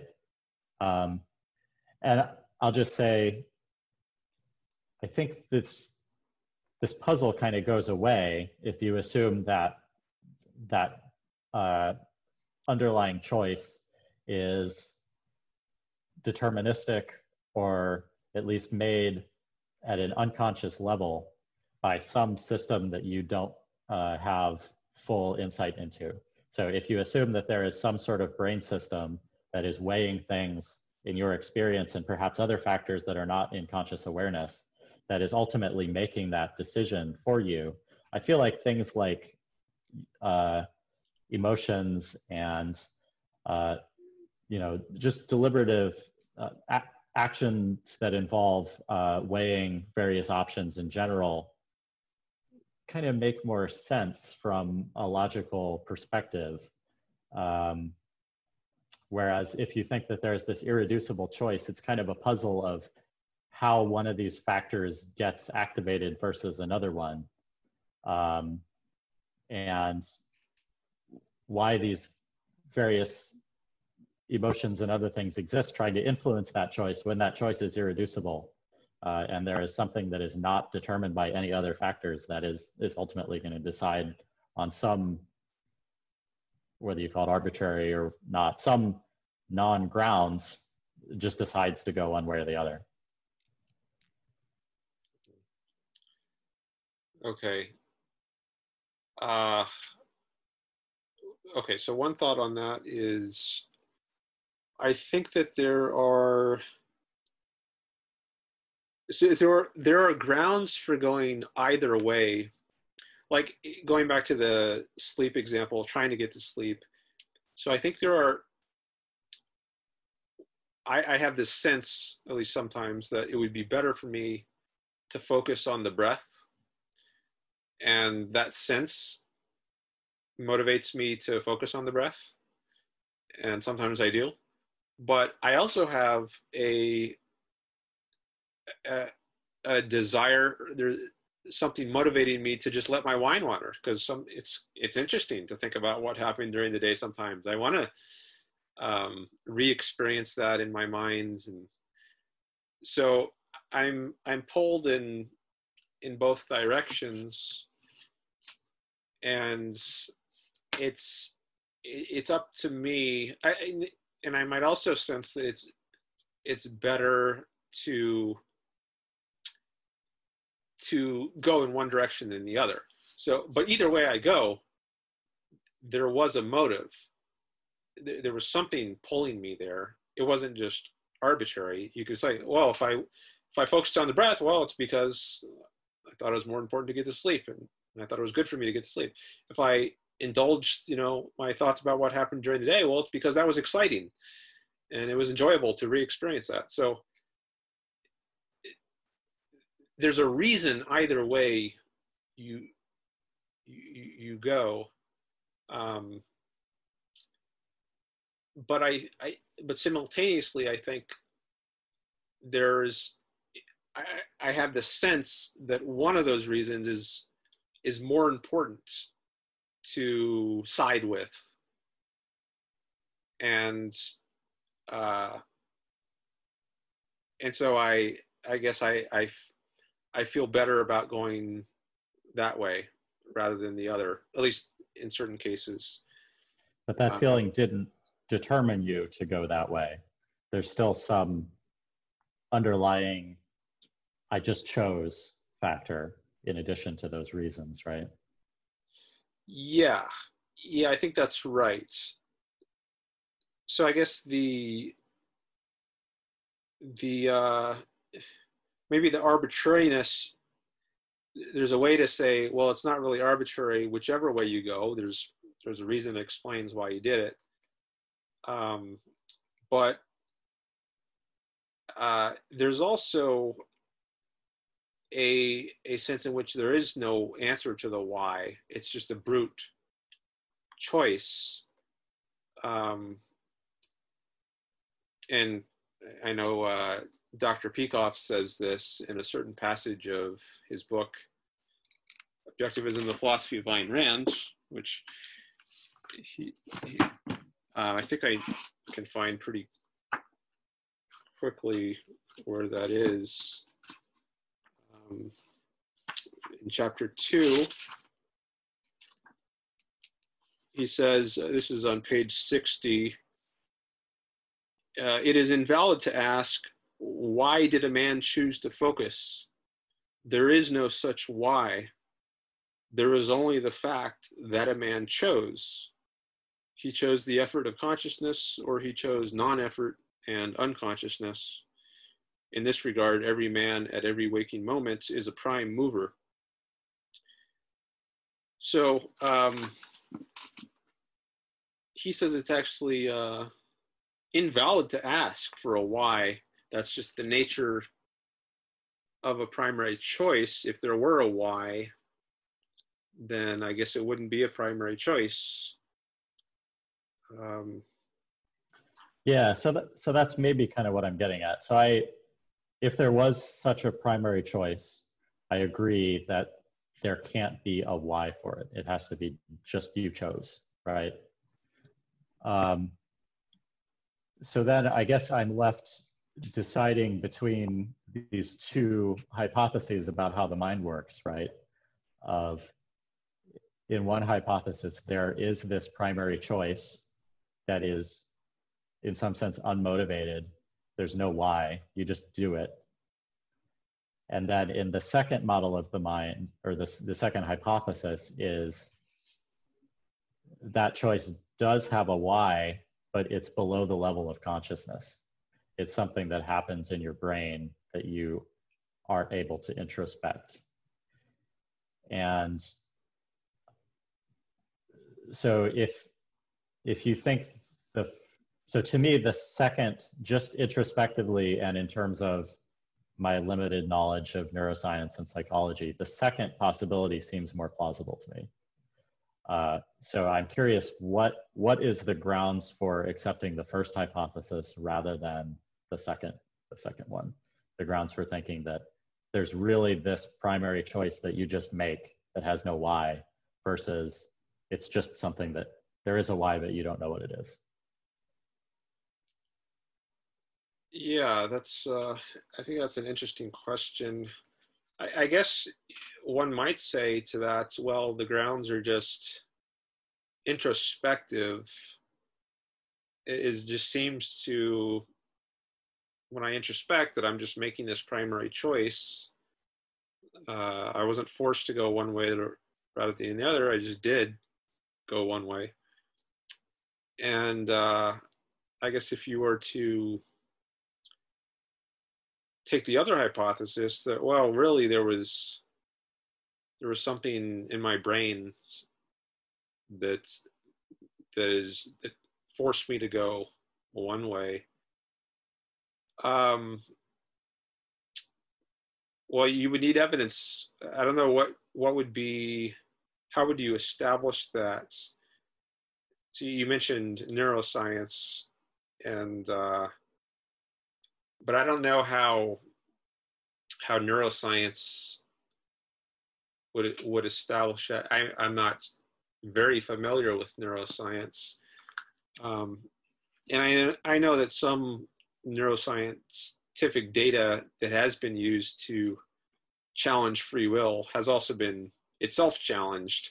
So there's the famous Libet experiments of uh, like you move your you're instructed to move your finger at, at, at random and people say that they chose at a certain time to move their finger, but then because of these electrodes that are hooked up to the scalp or whatever, uh, the researchers see, oh, there was actually something in the brain that happened prior to the time that the person reported making the decision. And maybe it was that prior thing that happened in the brain which caused them to move their finger at a certain time. Um, so that th- these sorts of interpretations of the Libet experiments have been challenged.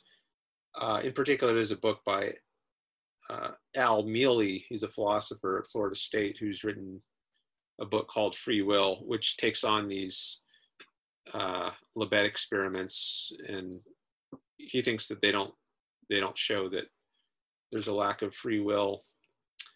Um, now it's there's certainly I, I think plausibly there's always stuff going on in the brain and um, I, I I don't doubt that corresponding to either of the paths you could go could select between like if if we're selecting between letting your mind wander and um, staying on task of focusing on your breathing, uh, I have no doubt that there's something that correlates to both of those paths going on in the brain.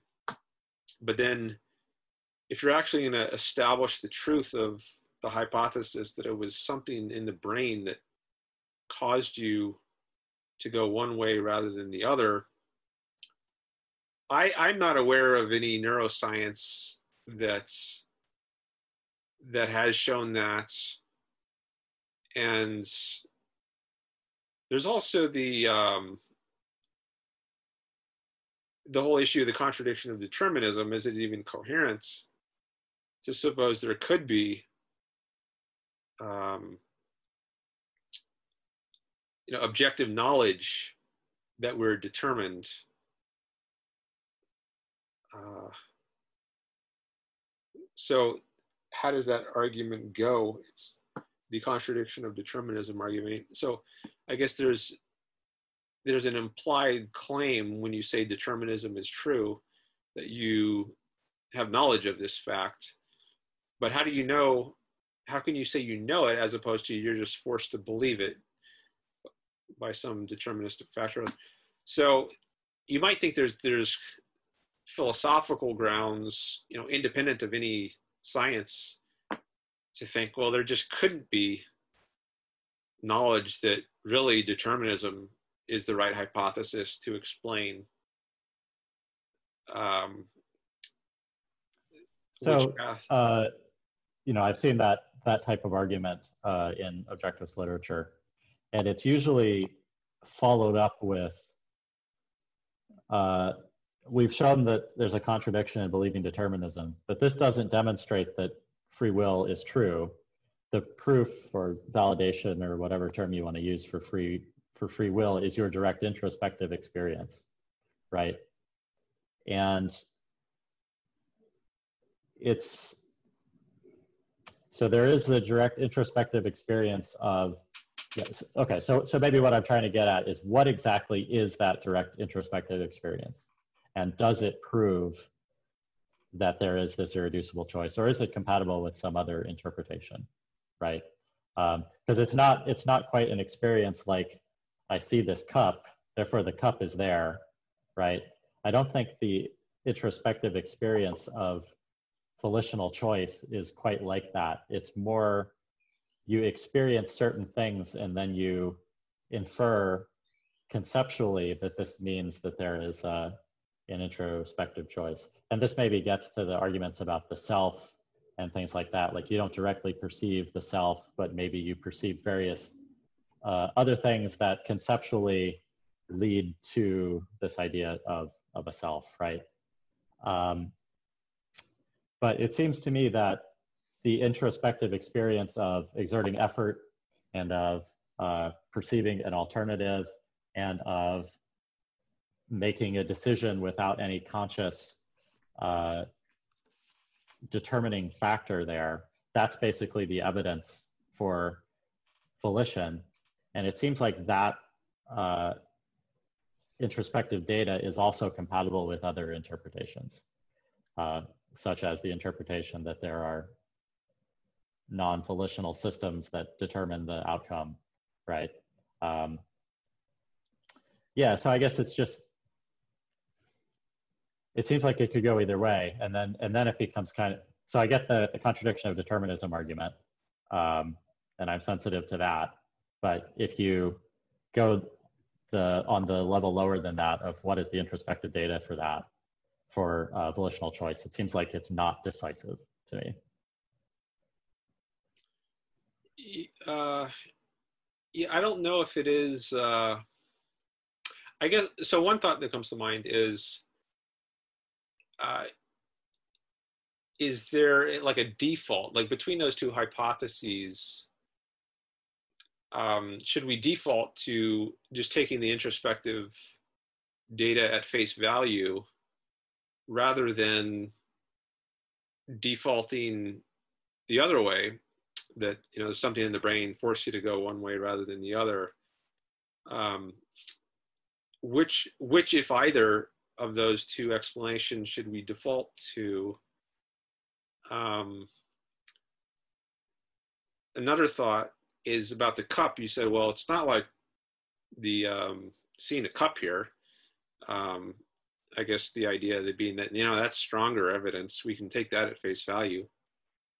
But I don't know. Can we? I mean, I think a similar style of argument is is uh, made against arguments in favor of there's an external world. So you know, Descartes famously said, "Well, it's it's compatible with everything that I observe that I'm in a dream, that I'm dreaming right now, or that I'm deceived by some evil demon. Um, yeah, it seems like there's a cup here, but there might not really be a cup. It just could be a figment of my imagination. I could be, you know, just in the matrix or something. Um, maybe I'm just a brain in a vat. Uh, so, sh- should we default to just taking at face value that um, things are as they appear. Uh, there really is a cup, and we really do have this volitional control. And the burden is on the person who denies that. Uh, is that is that the right way to structure the dialectic here? Um, I, uh, I guess I have the. I feel like saying, yeah, the burden should be on the person who wants to say there's an evil demon and there's not really a cup here, or the the person who says, you know, this call could just be a dream, or the one who says, oh, it's really the brain who's making us decide this. Um, I guess because the the prima facie, on first glance, things seem to be a certain way.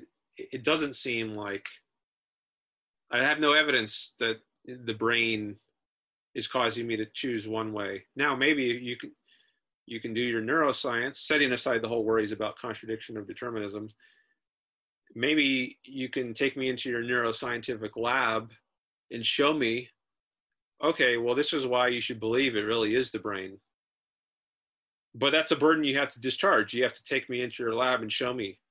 I shouldn't uh, default to that um, likewise with the dream case, uh, it's so I think I think that the dreaming case at least is an arbitrary. There's no evidence in favor of thinking that you are dreaming. Um, you would have to provide some evidence to establish that. Um, do, do you need evidence that you're not dreaming, or is that asking someone to prove a negative? If so, I think there's a there's a logical reason that uh, you wouldn't. That's not a burden you need to satisfy. Um, likewise, uh, do I need to prove that there's not something in my brain that's causing me to go one way rather than the other? Or is that asking someone to prove a negative? Um, so these are some of the considerations that come to mind in in thinking about this issue of how do we decide between these two hypotheses, I think I, I, tend to think that the burden, because of where the prima facie evidence is, that the burden is on the person who wants to say it's the brain. And absent any of that evidence, that it actually is the brain that's making the choice, it's it's reasonable to default to the idea that it's this mind. And furthermore, I haven't been exposed to any neuroscientific evidence that makes me think, yeah, it really is the brain, so I should uh, ignore my prima facie evidence that it's my mind and go with the the other hypothesis. I haven't seen any evidence that makes me think, yeah, I should really. Now, people, you know, like Libet, they, or at least some interpreters of Libet say, yeah, there is neuroscientific evidence, but I haven't been convinced by that, and people like Mele and others uh, haven't been convinced. So um, I guess ignoring the whole contradiction of determinism issue, I guess I would want to say I'm open in principle to the idea that that the brain hypothesis, let's call it, could be right, but I just haven't been exposed to that evidence. So by default, I side with the prima facie evidence that it's the mind that's choosing the path. Okay, that makes sense. Uh, so let me, I'll I'll make a couple comments on that, and then I think we're getting close to two hours, so maybe we can can wrap up.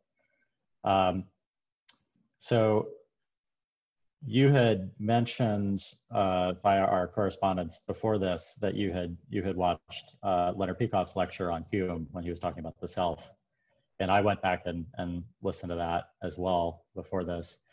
And I think that is to some extent relevant here.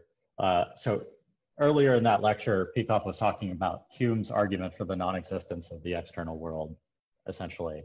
And uh, I think it's interesting that Peikoff's counter to Hume in that case is different from his counter to Hume on the self. Peikoff's argument for the existence of the external world and entities is essentially that we directly perceive them. Um, so that the argument for the existence of this cup is I perceive this cup as a unified entity, and that's my direct level of awareness of it, right? And I can analyze it by saying it's it's clear, it's got glass, you know, it has a certain texture, but that is analysis of the direct perception of the entity, right? And then later, when uh, he's talking about the self, you know, Hume makes this argument that we don't perceive a self inside our, our heads. We perceive just experiences of different things. And uh, Peikoff's argument is that all of those, we can integrate all of those different uh, perceptions, find some, some commonalities between them, and uh, infer conceptually that there must be an entity that is doing the experiencing right? So it's kind of a different a different argument. One is this is just here, I directly perceive it, and one is I have this evidence that I've integrated conceptually, and now I've decided that this thing exists, right? And I think the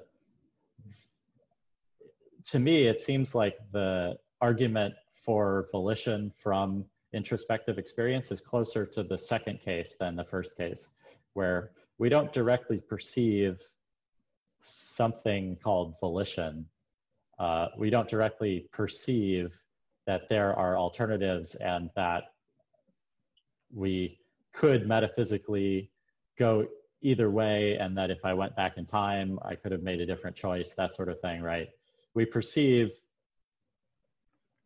uh, sort of potentialities, we perceive effort, we perceive that there is no uh, conscious choice under underneath the our action to go one way or the other uh, and based on that we infer that there is this thing that we call volition that means there's this irreducible choice to go to go either way.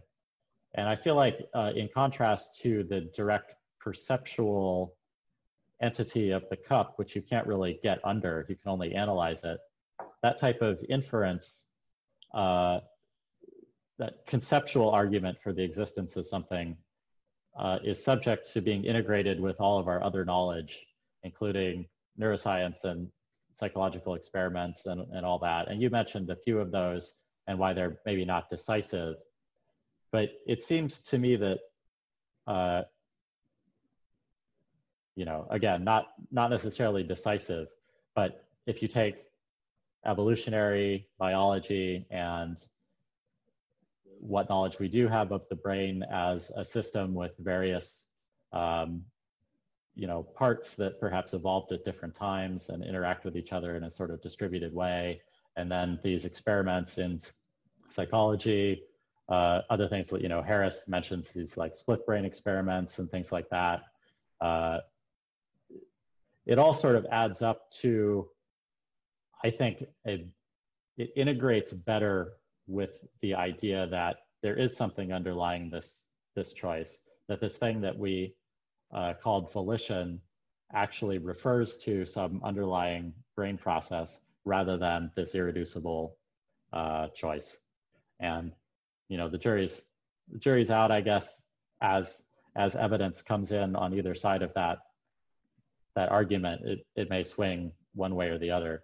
But it seems to me the kind of thing that you have to integrate with all the all your other evidence and decide on that basis rather than actually something we directly perceive like a physical entity in the world.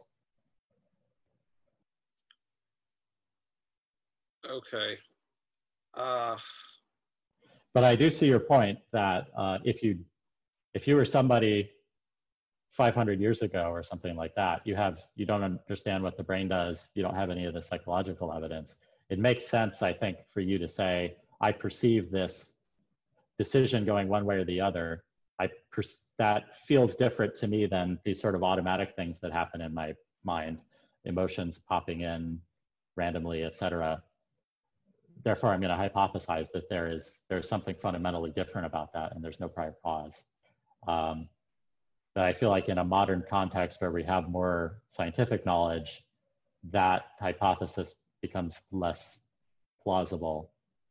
Um, but I, I, also get the sense that objectivism would not see this as a hypothesis, that they, Rand and, and other objectivist philosophers would take the view that you directly experience this uh, thing called volition.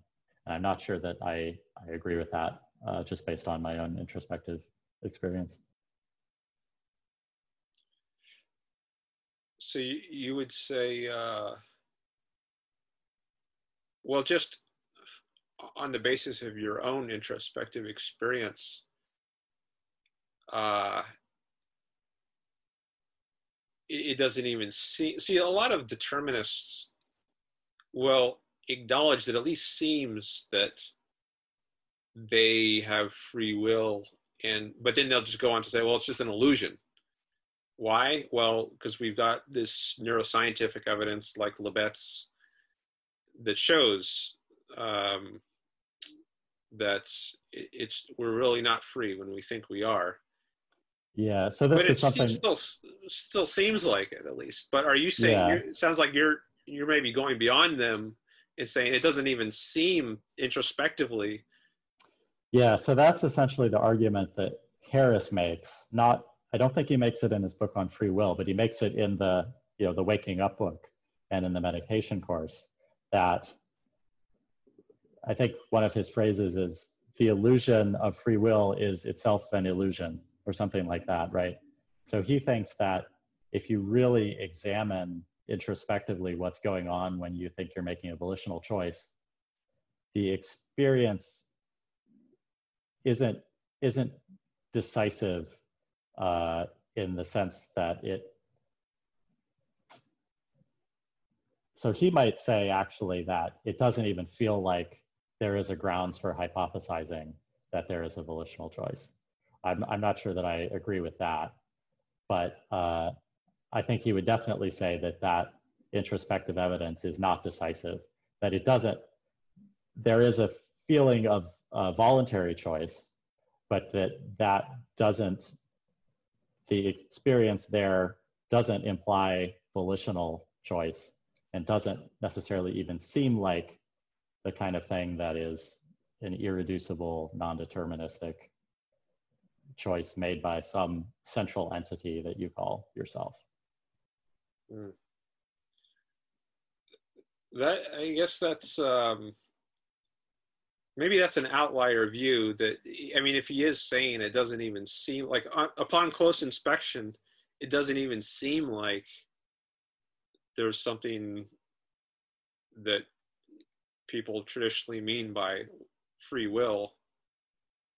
Um, I, I think that's that's a tough tough uh, claim to support.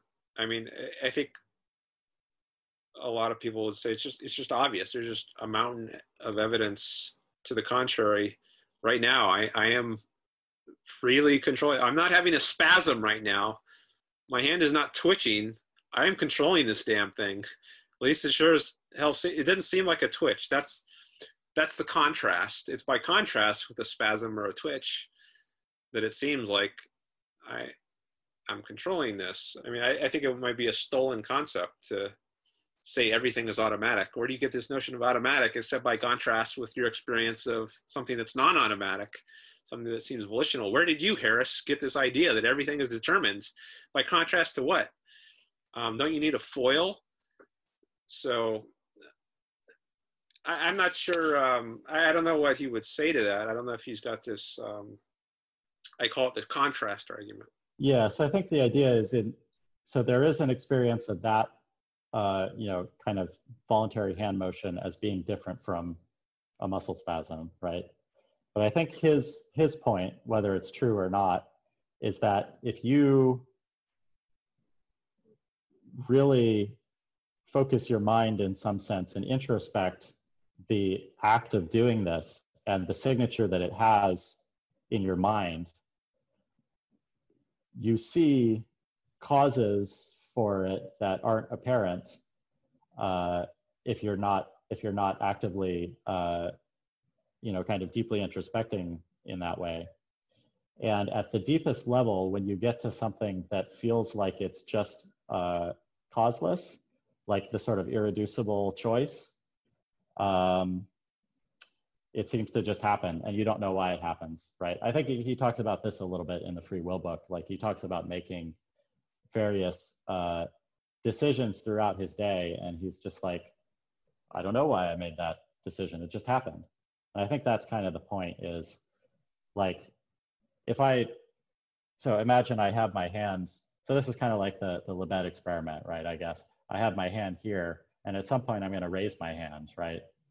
I experience that raising of my hand as voluntary, but why did I raise it now instead of half a second earlier or half a second before that, right? It seems like there has to be some cause there.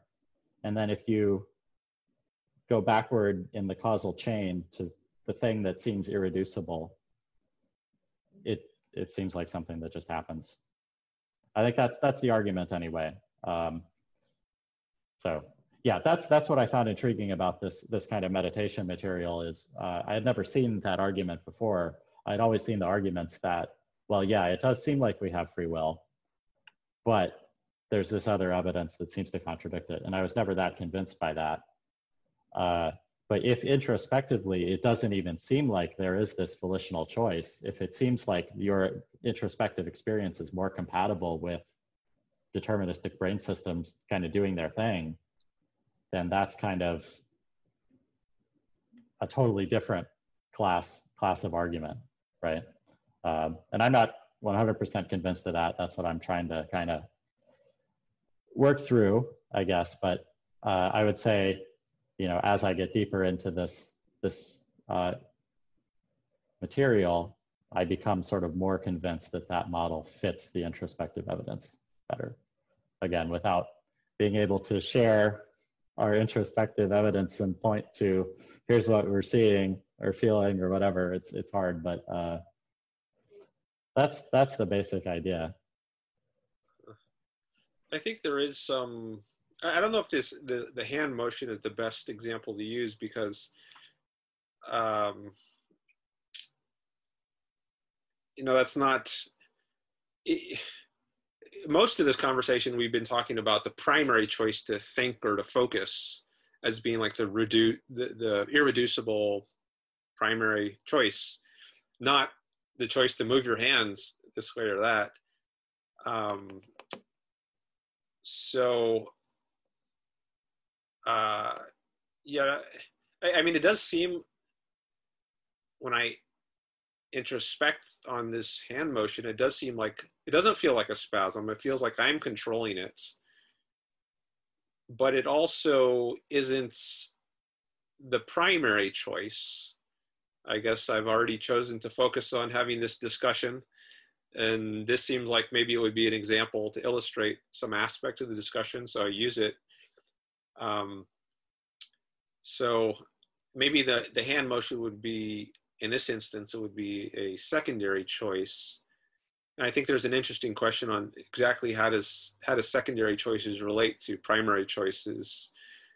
Um, you did you did ask the question like, well, why did I choose to move the hand now rather than a half a second later? And I mean, is the answer to that because something happened in my brain now rather than half, half a second later or is it or should one rather say well it's just because i chose to move it now rather than half a second later. And i think um, maybe the maybe this again gets to the uh, these two hypotheses like introspectively the reason uh, I chose to move it now rather than half a second later is, is because it seems that I just chose to move it now. Um, and then you could float the competing hypothesis. Well, it's because something in your brain made it happen now rather than half a second later. Okay, but then isn't the burden on the person who wants to say that to provide the neuroscientific evidence? And maybe it is. Um, I guess it is because you don't have direct access to the fact that you even have a brain. Um, so right. you first need to discover that and then show that there actually was something in the brain that made it impossible for you to decide to move it at a different time. So I, I think this might again be a burden of proof issue. Um, I guess uh, two other thoughts. One is, well, just one for now. Um, I mentioned earlier how maybe you could get yourself into a state where it really is the brain that's causing you to do one thing rather than the other. But that's because that, that might be because you've already decided to surrender the reins of your mind.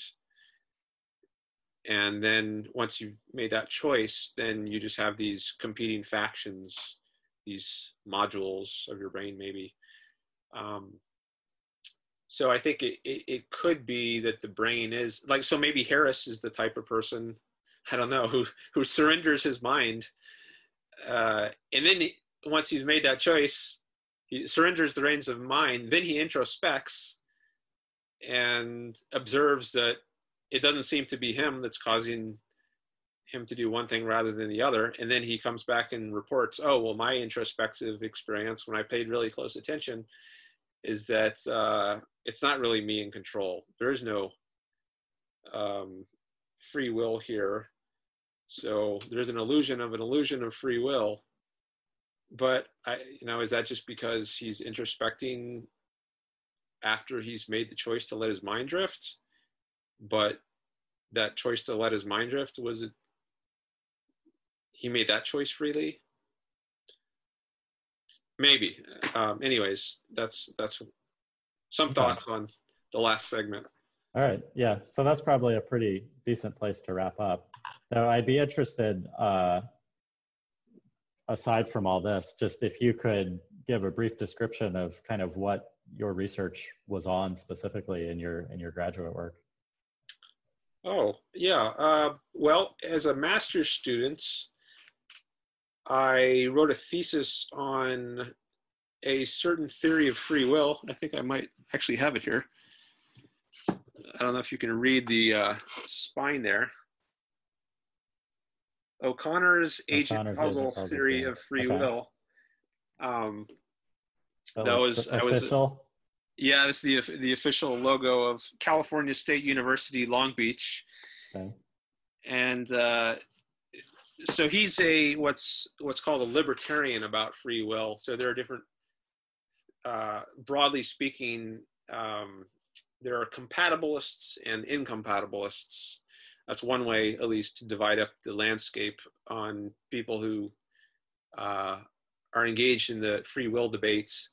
So the compatibilists they argue that free will and determinism are actually compatible they're not mutually exclusive and which is kind of the assumption we've been having during this this discussion there's this there's these two opposed views either you can favor that there's free will or or that there's everything is determined but the compatibilists, which actually are the majority among academic philosophers, and I think they have been for decades, um, have argued actually you don't have to choose between these.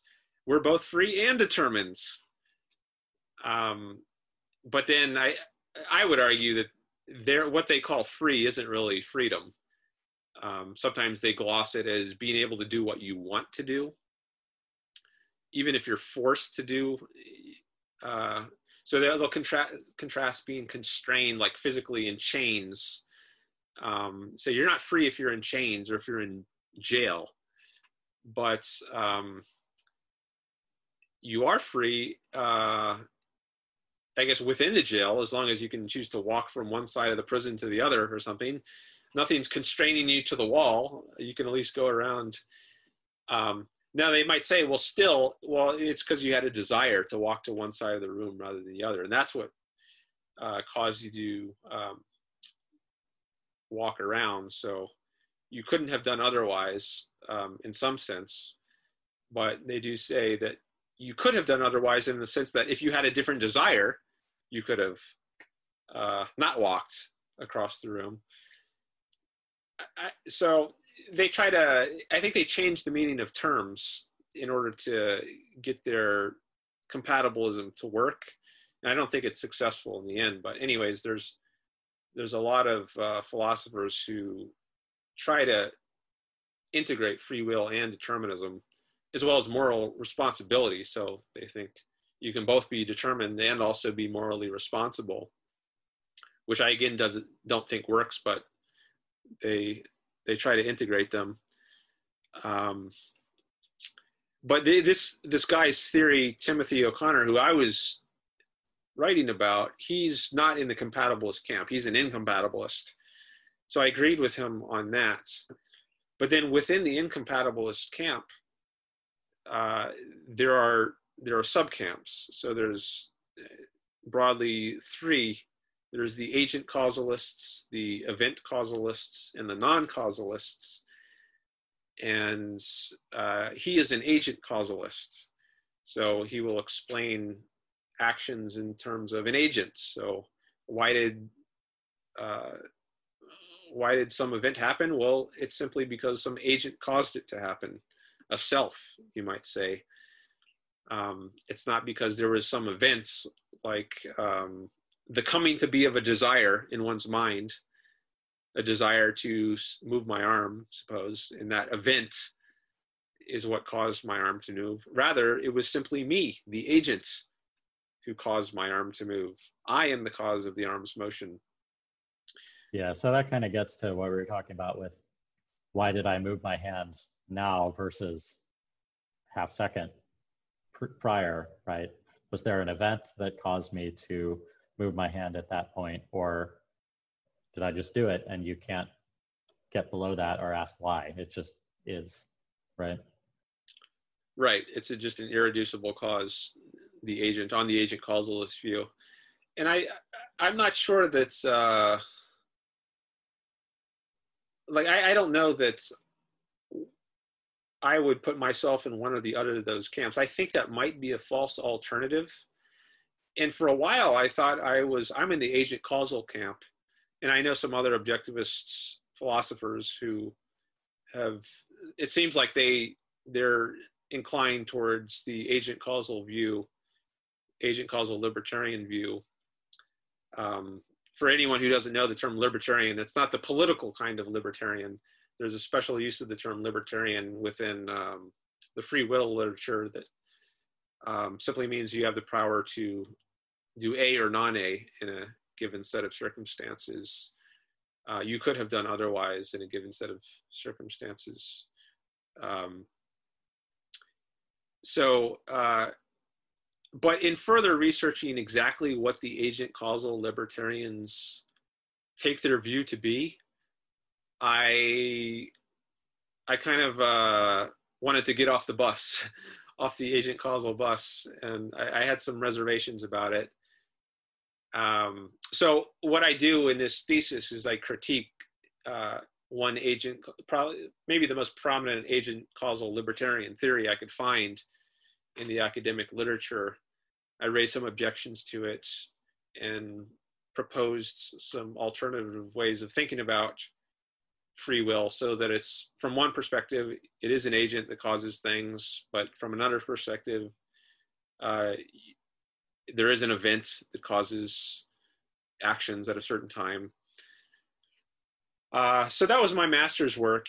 And then for my PhD work, I shifted my focus to another, um, maybe nearby area of philosophy called the philosophy of mind, uh, which deals with the metaphysical status of the mind or consciousness. The, the big question, which um, I address, is is the mind physical, or is consciousness physical? or material. So you'll have materialists who think that again science, like a lot of people in the free will literature, they they say, well, uh, scientific evidence tells us that determinism is true. Likewise, in the philosophy of mind literature, a lot of people think that scientific evidence tells us that materialism is true, or a term used more more often these days is physicalism is true. The mind is something physical or the consciousness is physical. So uh, I don't have a copy of my my dissertation here right now. I've got one ordered on the way, but the title of it is a critique of the scientific case for physicalism. So I look into the scientific arguments that philosophers have given. In particular, there's two. Uh, see the. Uh, David Papineau. Yeah, here's the book. Um, he wrote a book called Thinking About Consciousness. And he is the main. He was actually on my committee. Um, he's the main person who I engage in debate with in the dissertation. He's maybe the most prominent person who's arguing that there's scientific evidence that the mind is physical. And I address his arguments. I argue that his arguments don't work. And um, they, uh, so they, there's prima facie evidence that the mind is non physical, and there's not good scientific evidence to overturn that prima facie evidence. Um, so it, it's reasonable it's just to default to what might be called the dualist position, where you've got just two irreducibly different things. You've got mental stuff and physical stuff, or you could maybe put it in terms of properties. You have mental properties and physical properties, and neither is reducible to the other. So this is often called dualism. So, and dualism, it comes in different forms. There's substance dualism, there's property dualism. Uh, Descartes famously is a substance dualist, holding that the mind is some kind of substance or entity. Um, in his view, it can exist apart from the body. Uh, that's what a substance is. It's can exist on its own. It's self-subsisting.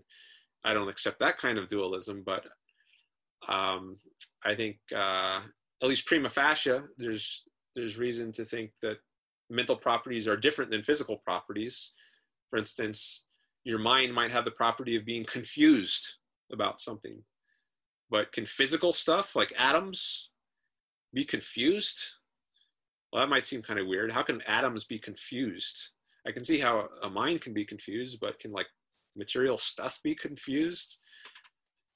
Not clear that they can be. Um, in materialists, they have arguments to try to establish, yeah, in the end, it might seem weird at first. And Papineau acknowledges this, um, that he takes on this burden, but he acknowledges, yeah, the materialist has a burden. It's not intuitive that the mind is a physical thing. And I think he and um, many others uh, think that there's a prima facie case for dualism and that there's a burden uh, on the physicalist to establish that the mind is physical, but they think they can meet that burden and he he tries to argue um, in his book that there actually is good evidence. There's a famous argument called the causal argument that he runs, um, and so a big part of my dissertation is addressing the causal argument. One of its premises, in particular, uh, called the causal closure of the physical. Uh, the idea that for every physical cause, there's a physical effect that can account for sorry, for every physical effect, there's a physical cause that can account for the physical effect. So if a molecule swerves in a certain way, that's a physical effect. Well, according to this principle of causal closure, there's some physical cause that led to that molecule swerving. You don't ever need to appeal to anything non-physical to explain any any physical effect that happens in the world. And that's a, a, key principle that's used in this what's called the causal argument. And i challenge that that principle and i say there's actually not good evidence for it and therefore the the causal argument doesn't work. And therefore and that and that's the key argument for physicalism that Papineau uses. So i say the argument for physicalism doesn't work so that is uh, my dissertation and master's thesis And uh, maybe not a nutshell. I hmm. went on for a while there, but yeah. So would you agree that uh, at some point, as neuroscience and just physics evolves, we will ultimately have to discover some new, I think Harry Binswanger has called it a new force of nature, or just something that we do, don't currently know of, that somehow our model of physics is incomplete and that someday we're going to discover something that explains oh here's how mental uh, entities or events or you know the whole conscious world acts on the physical brain and vice versa. I at least wouldn't want to rule that out. Uh, so it's in his uh, metaphysics, metaphysics of consciousness course where he mentions that um, that there there is this scientists will discover this new force of nature. Um, I, I guess he gets to this conclusion by first arguing that there's just this irreducible difference between consciousness and matter. Matter is not consciousness, and consciousness is not matter. There's just two distinct things. They have these different properties, like I was talking about. One can be clear or confused, whereas matter can't be clear or confused. So, first, he establishes that there's this difference in properties between consciousness and physical stuff. And then, furthermore, um, he, is, he, he says, well, consciousness has causal efficacy. Uh, it's not just this epiphenomenon, which has no causal power. Um, when I move my hand, it's caused by my, my mental aspect or properties. My mind causes my arm to move, and my mind is not physical. So there must be some non physical force that's causing this physical uh, event in the world. And you know, you, you trace the, the, the causation back. Like you could say, oh well, my my hand is moving because my shoulder muscle uh, flexed, and that that flexed because you know some neurons fired in my my shoulder, and that those neurons fired because some neurons in my motor cortex in my brain fired. So you can trace it back, but at a certain point, you can't trace it to anything physical. At least if you're going to you know take it at face value that your mind was the ultimate cause of this. Uh, you were a prime mover in getting your arm to move, and it was your mind that caused your arm to move. And your mind is not physical because there are these property differences between the mind and physical stuff. So there must be a non-physical force, the force of your mind. So maybe he he mentions in his lecture that well maybe if you trace it back far enough there will be some electron in the brain that swerves in a way that can't be accounted for by the other physical forces operating on it. Throw you know factor in all the electromagnetic forces force of gravity um, all the physical forces which are known to operate in the rest of the world. Well um, add all those up, you're still not going to be able to explain why this particle in in the brain swerved, um, because we know that your mind caused your arm to move. It has causal efficacy, and your mind is not physical because it has these property differences. So there must be some non-physical force. So this is going to be the new physical force that he thinks we discovered. And I mean, I think that's a um, a reasonable view to hold. I don't have an argument against it. I, am I'm, I'm sympathetic to that view myself. Um, so it's I mean it, just saying it, it sounds a little uh, weird um, or kooky, uh, but maybe it shouldn't. I don't know if it always feels like that. Yeah, I mean, it, I think it's uh, that's sort of so I, I think I agree with that argument as well. Uh, I think it just maybe sounds weird because it's it's ambitious to think that philosophically we've proven that physics is incomplete in some in some way, right? Uh, but yeah, I, I don't really see a way around that personally. Um, if consciousness is real and has causal efficacy, it seems like some sort of force like that will have to be discovered at some point and to throw in another premise, it's not reducible to something physical. Because a lot of physicalists these days right. they they will grant consciousness is real consciousness has causal efficacy but then they add to that that consciousness is physical. So um, you don't get to a new physical, physical you don't get to a new sense. force. Yeah.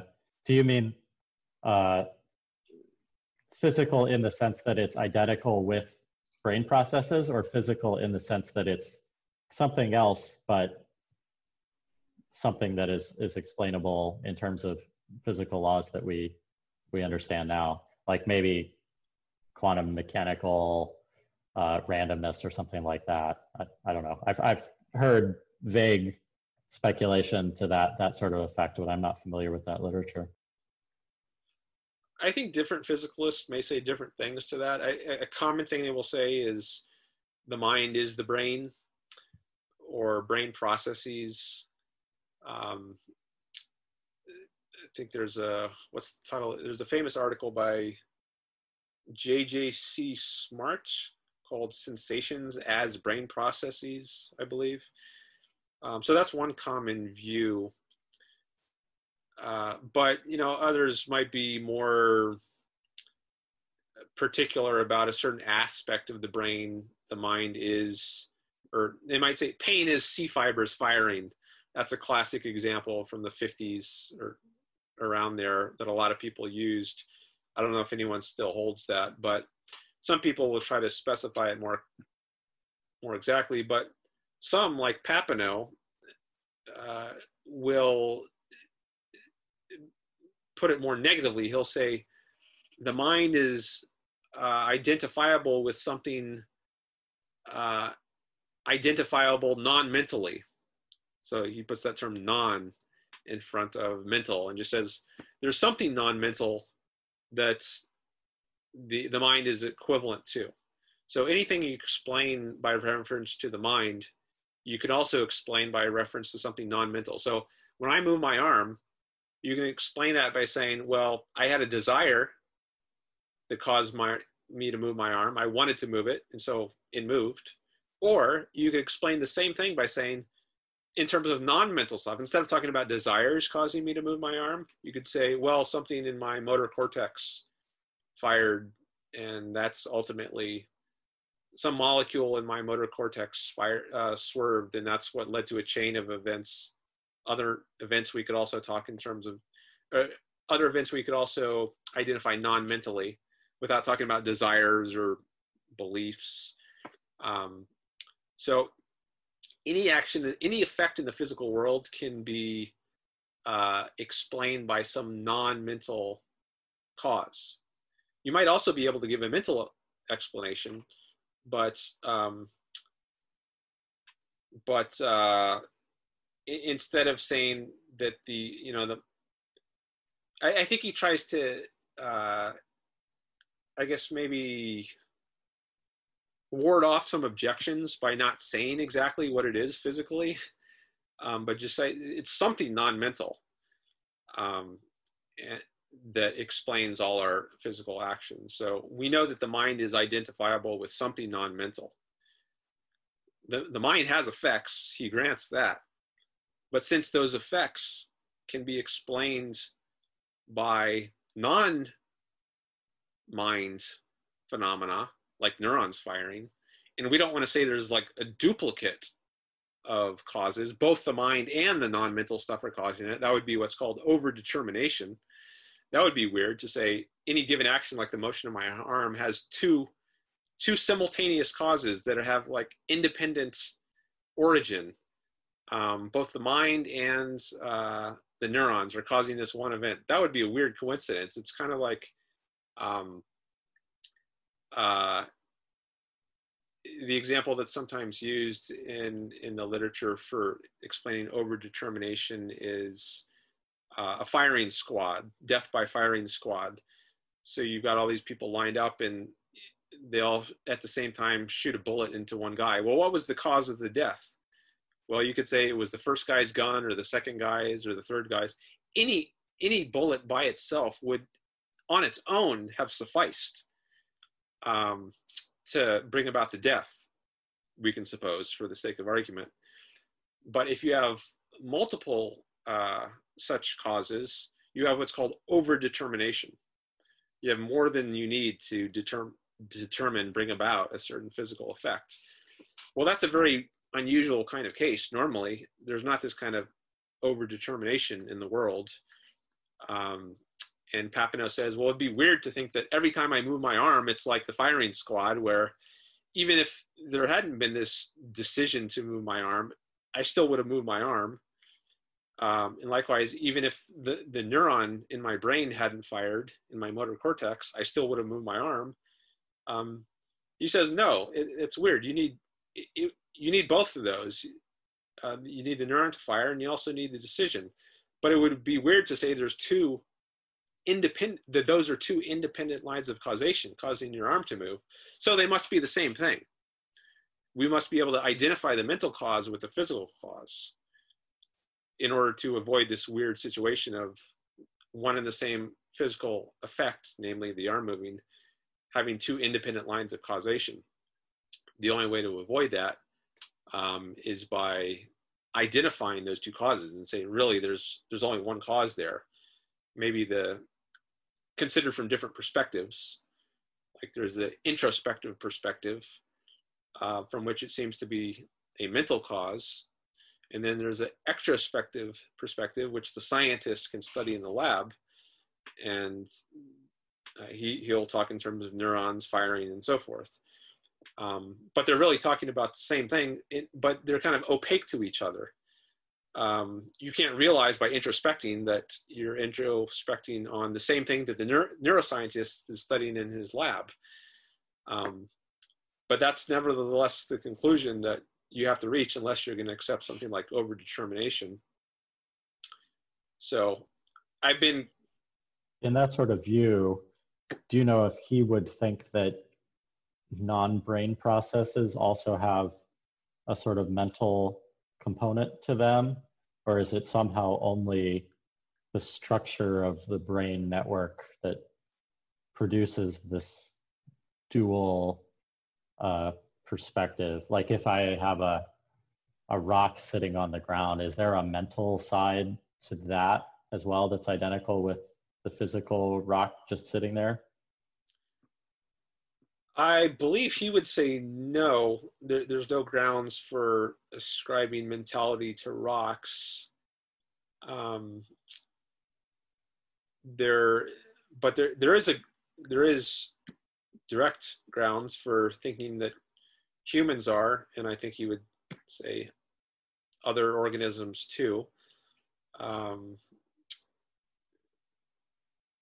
so yeah, it's eh, the idea is that uh, all mental stuff is identifiable with something non-mental, but not the reverse. So it's not that all non-mental stuff is also identifiable with something mental. So the mental is a subset of the non-mental. Um,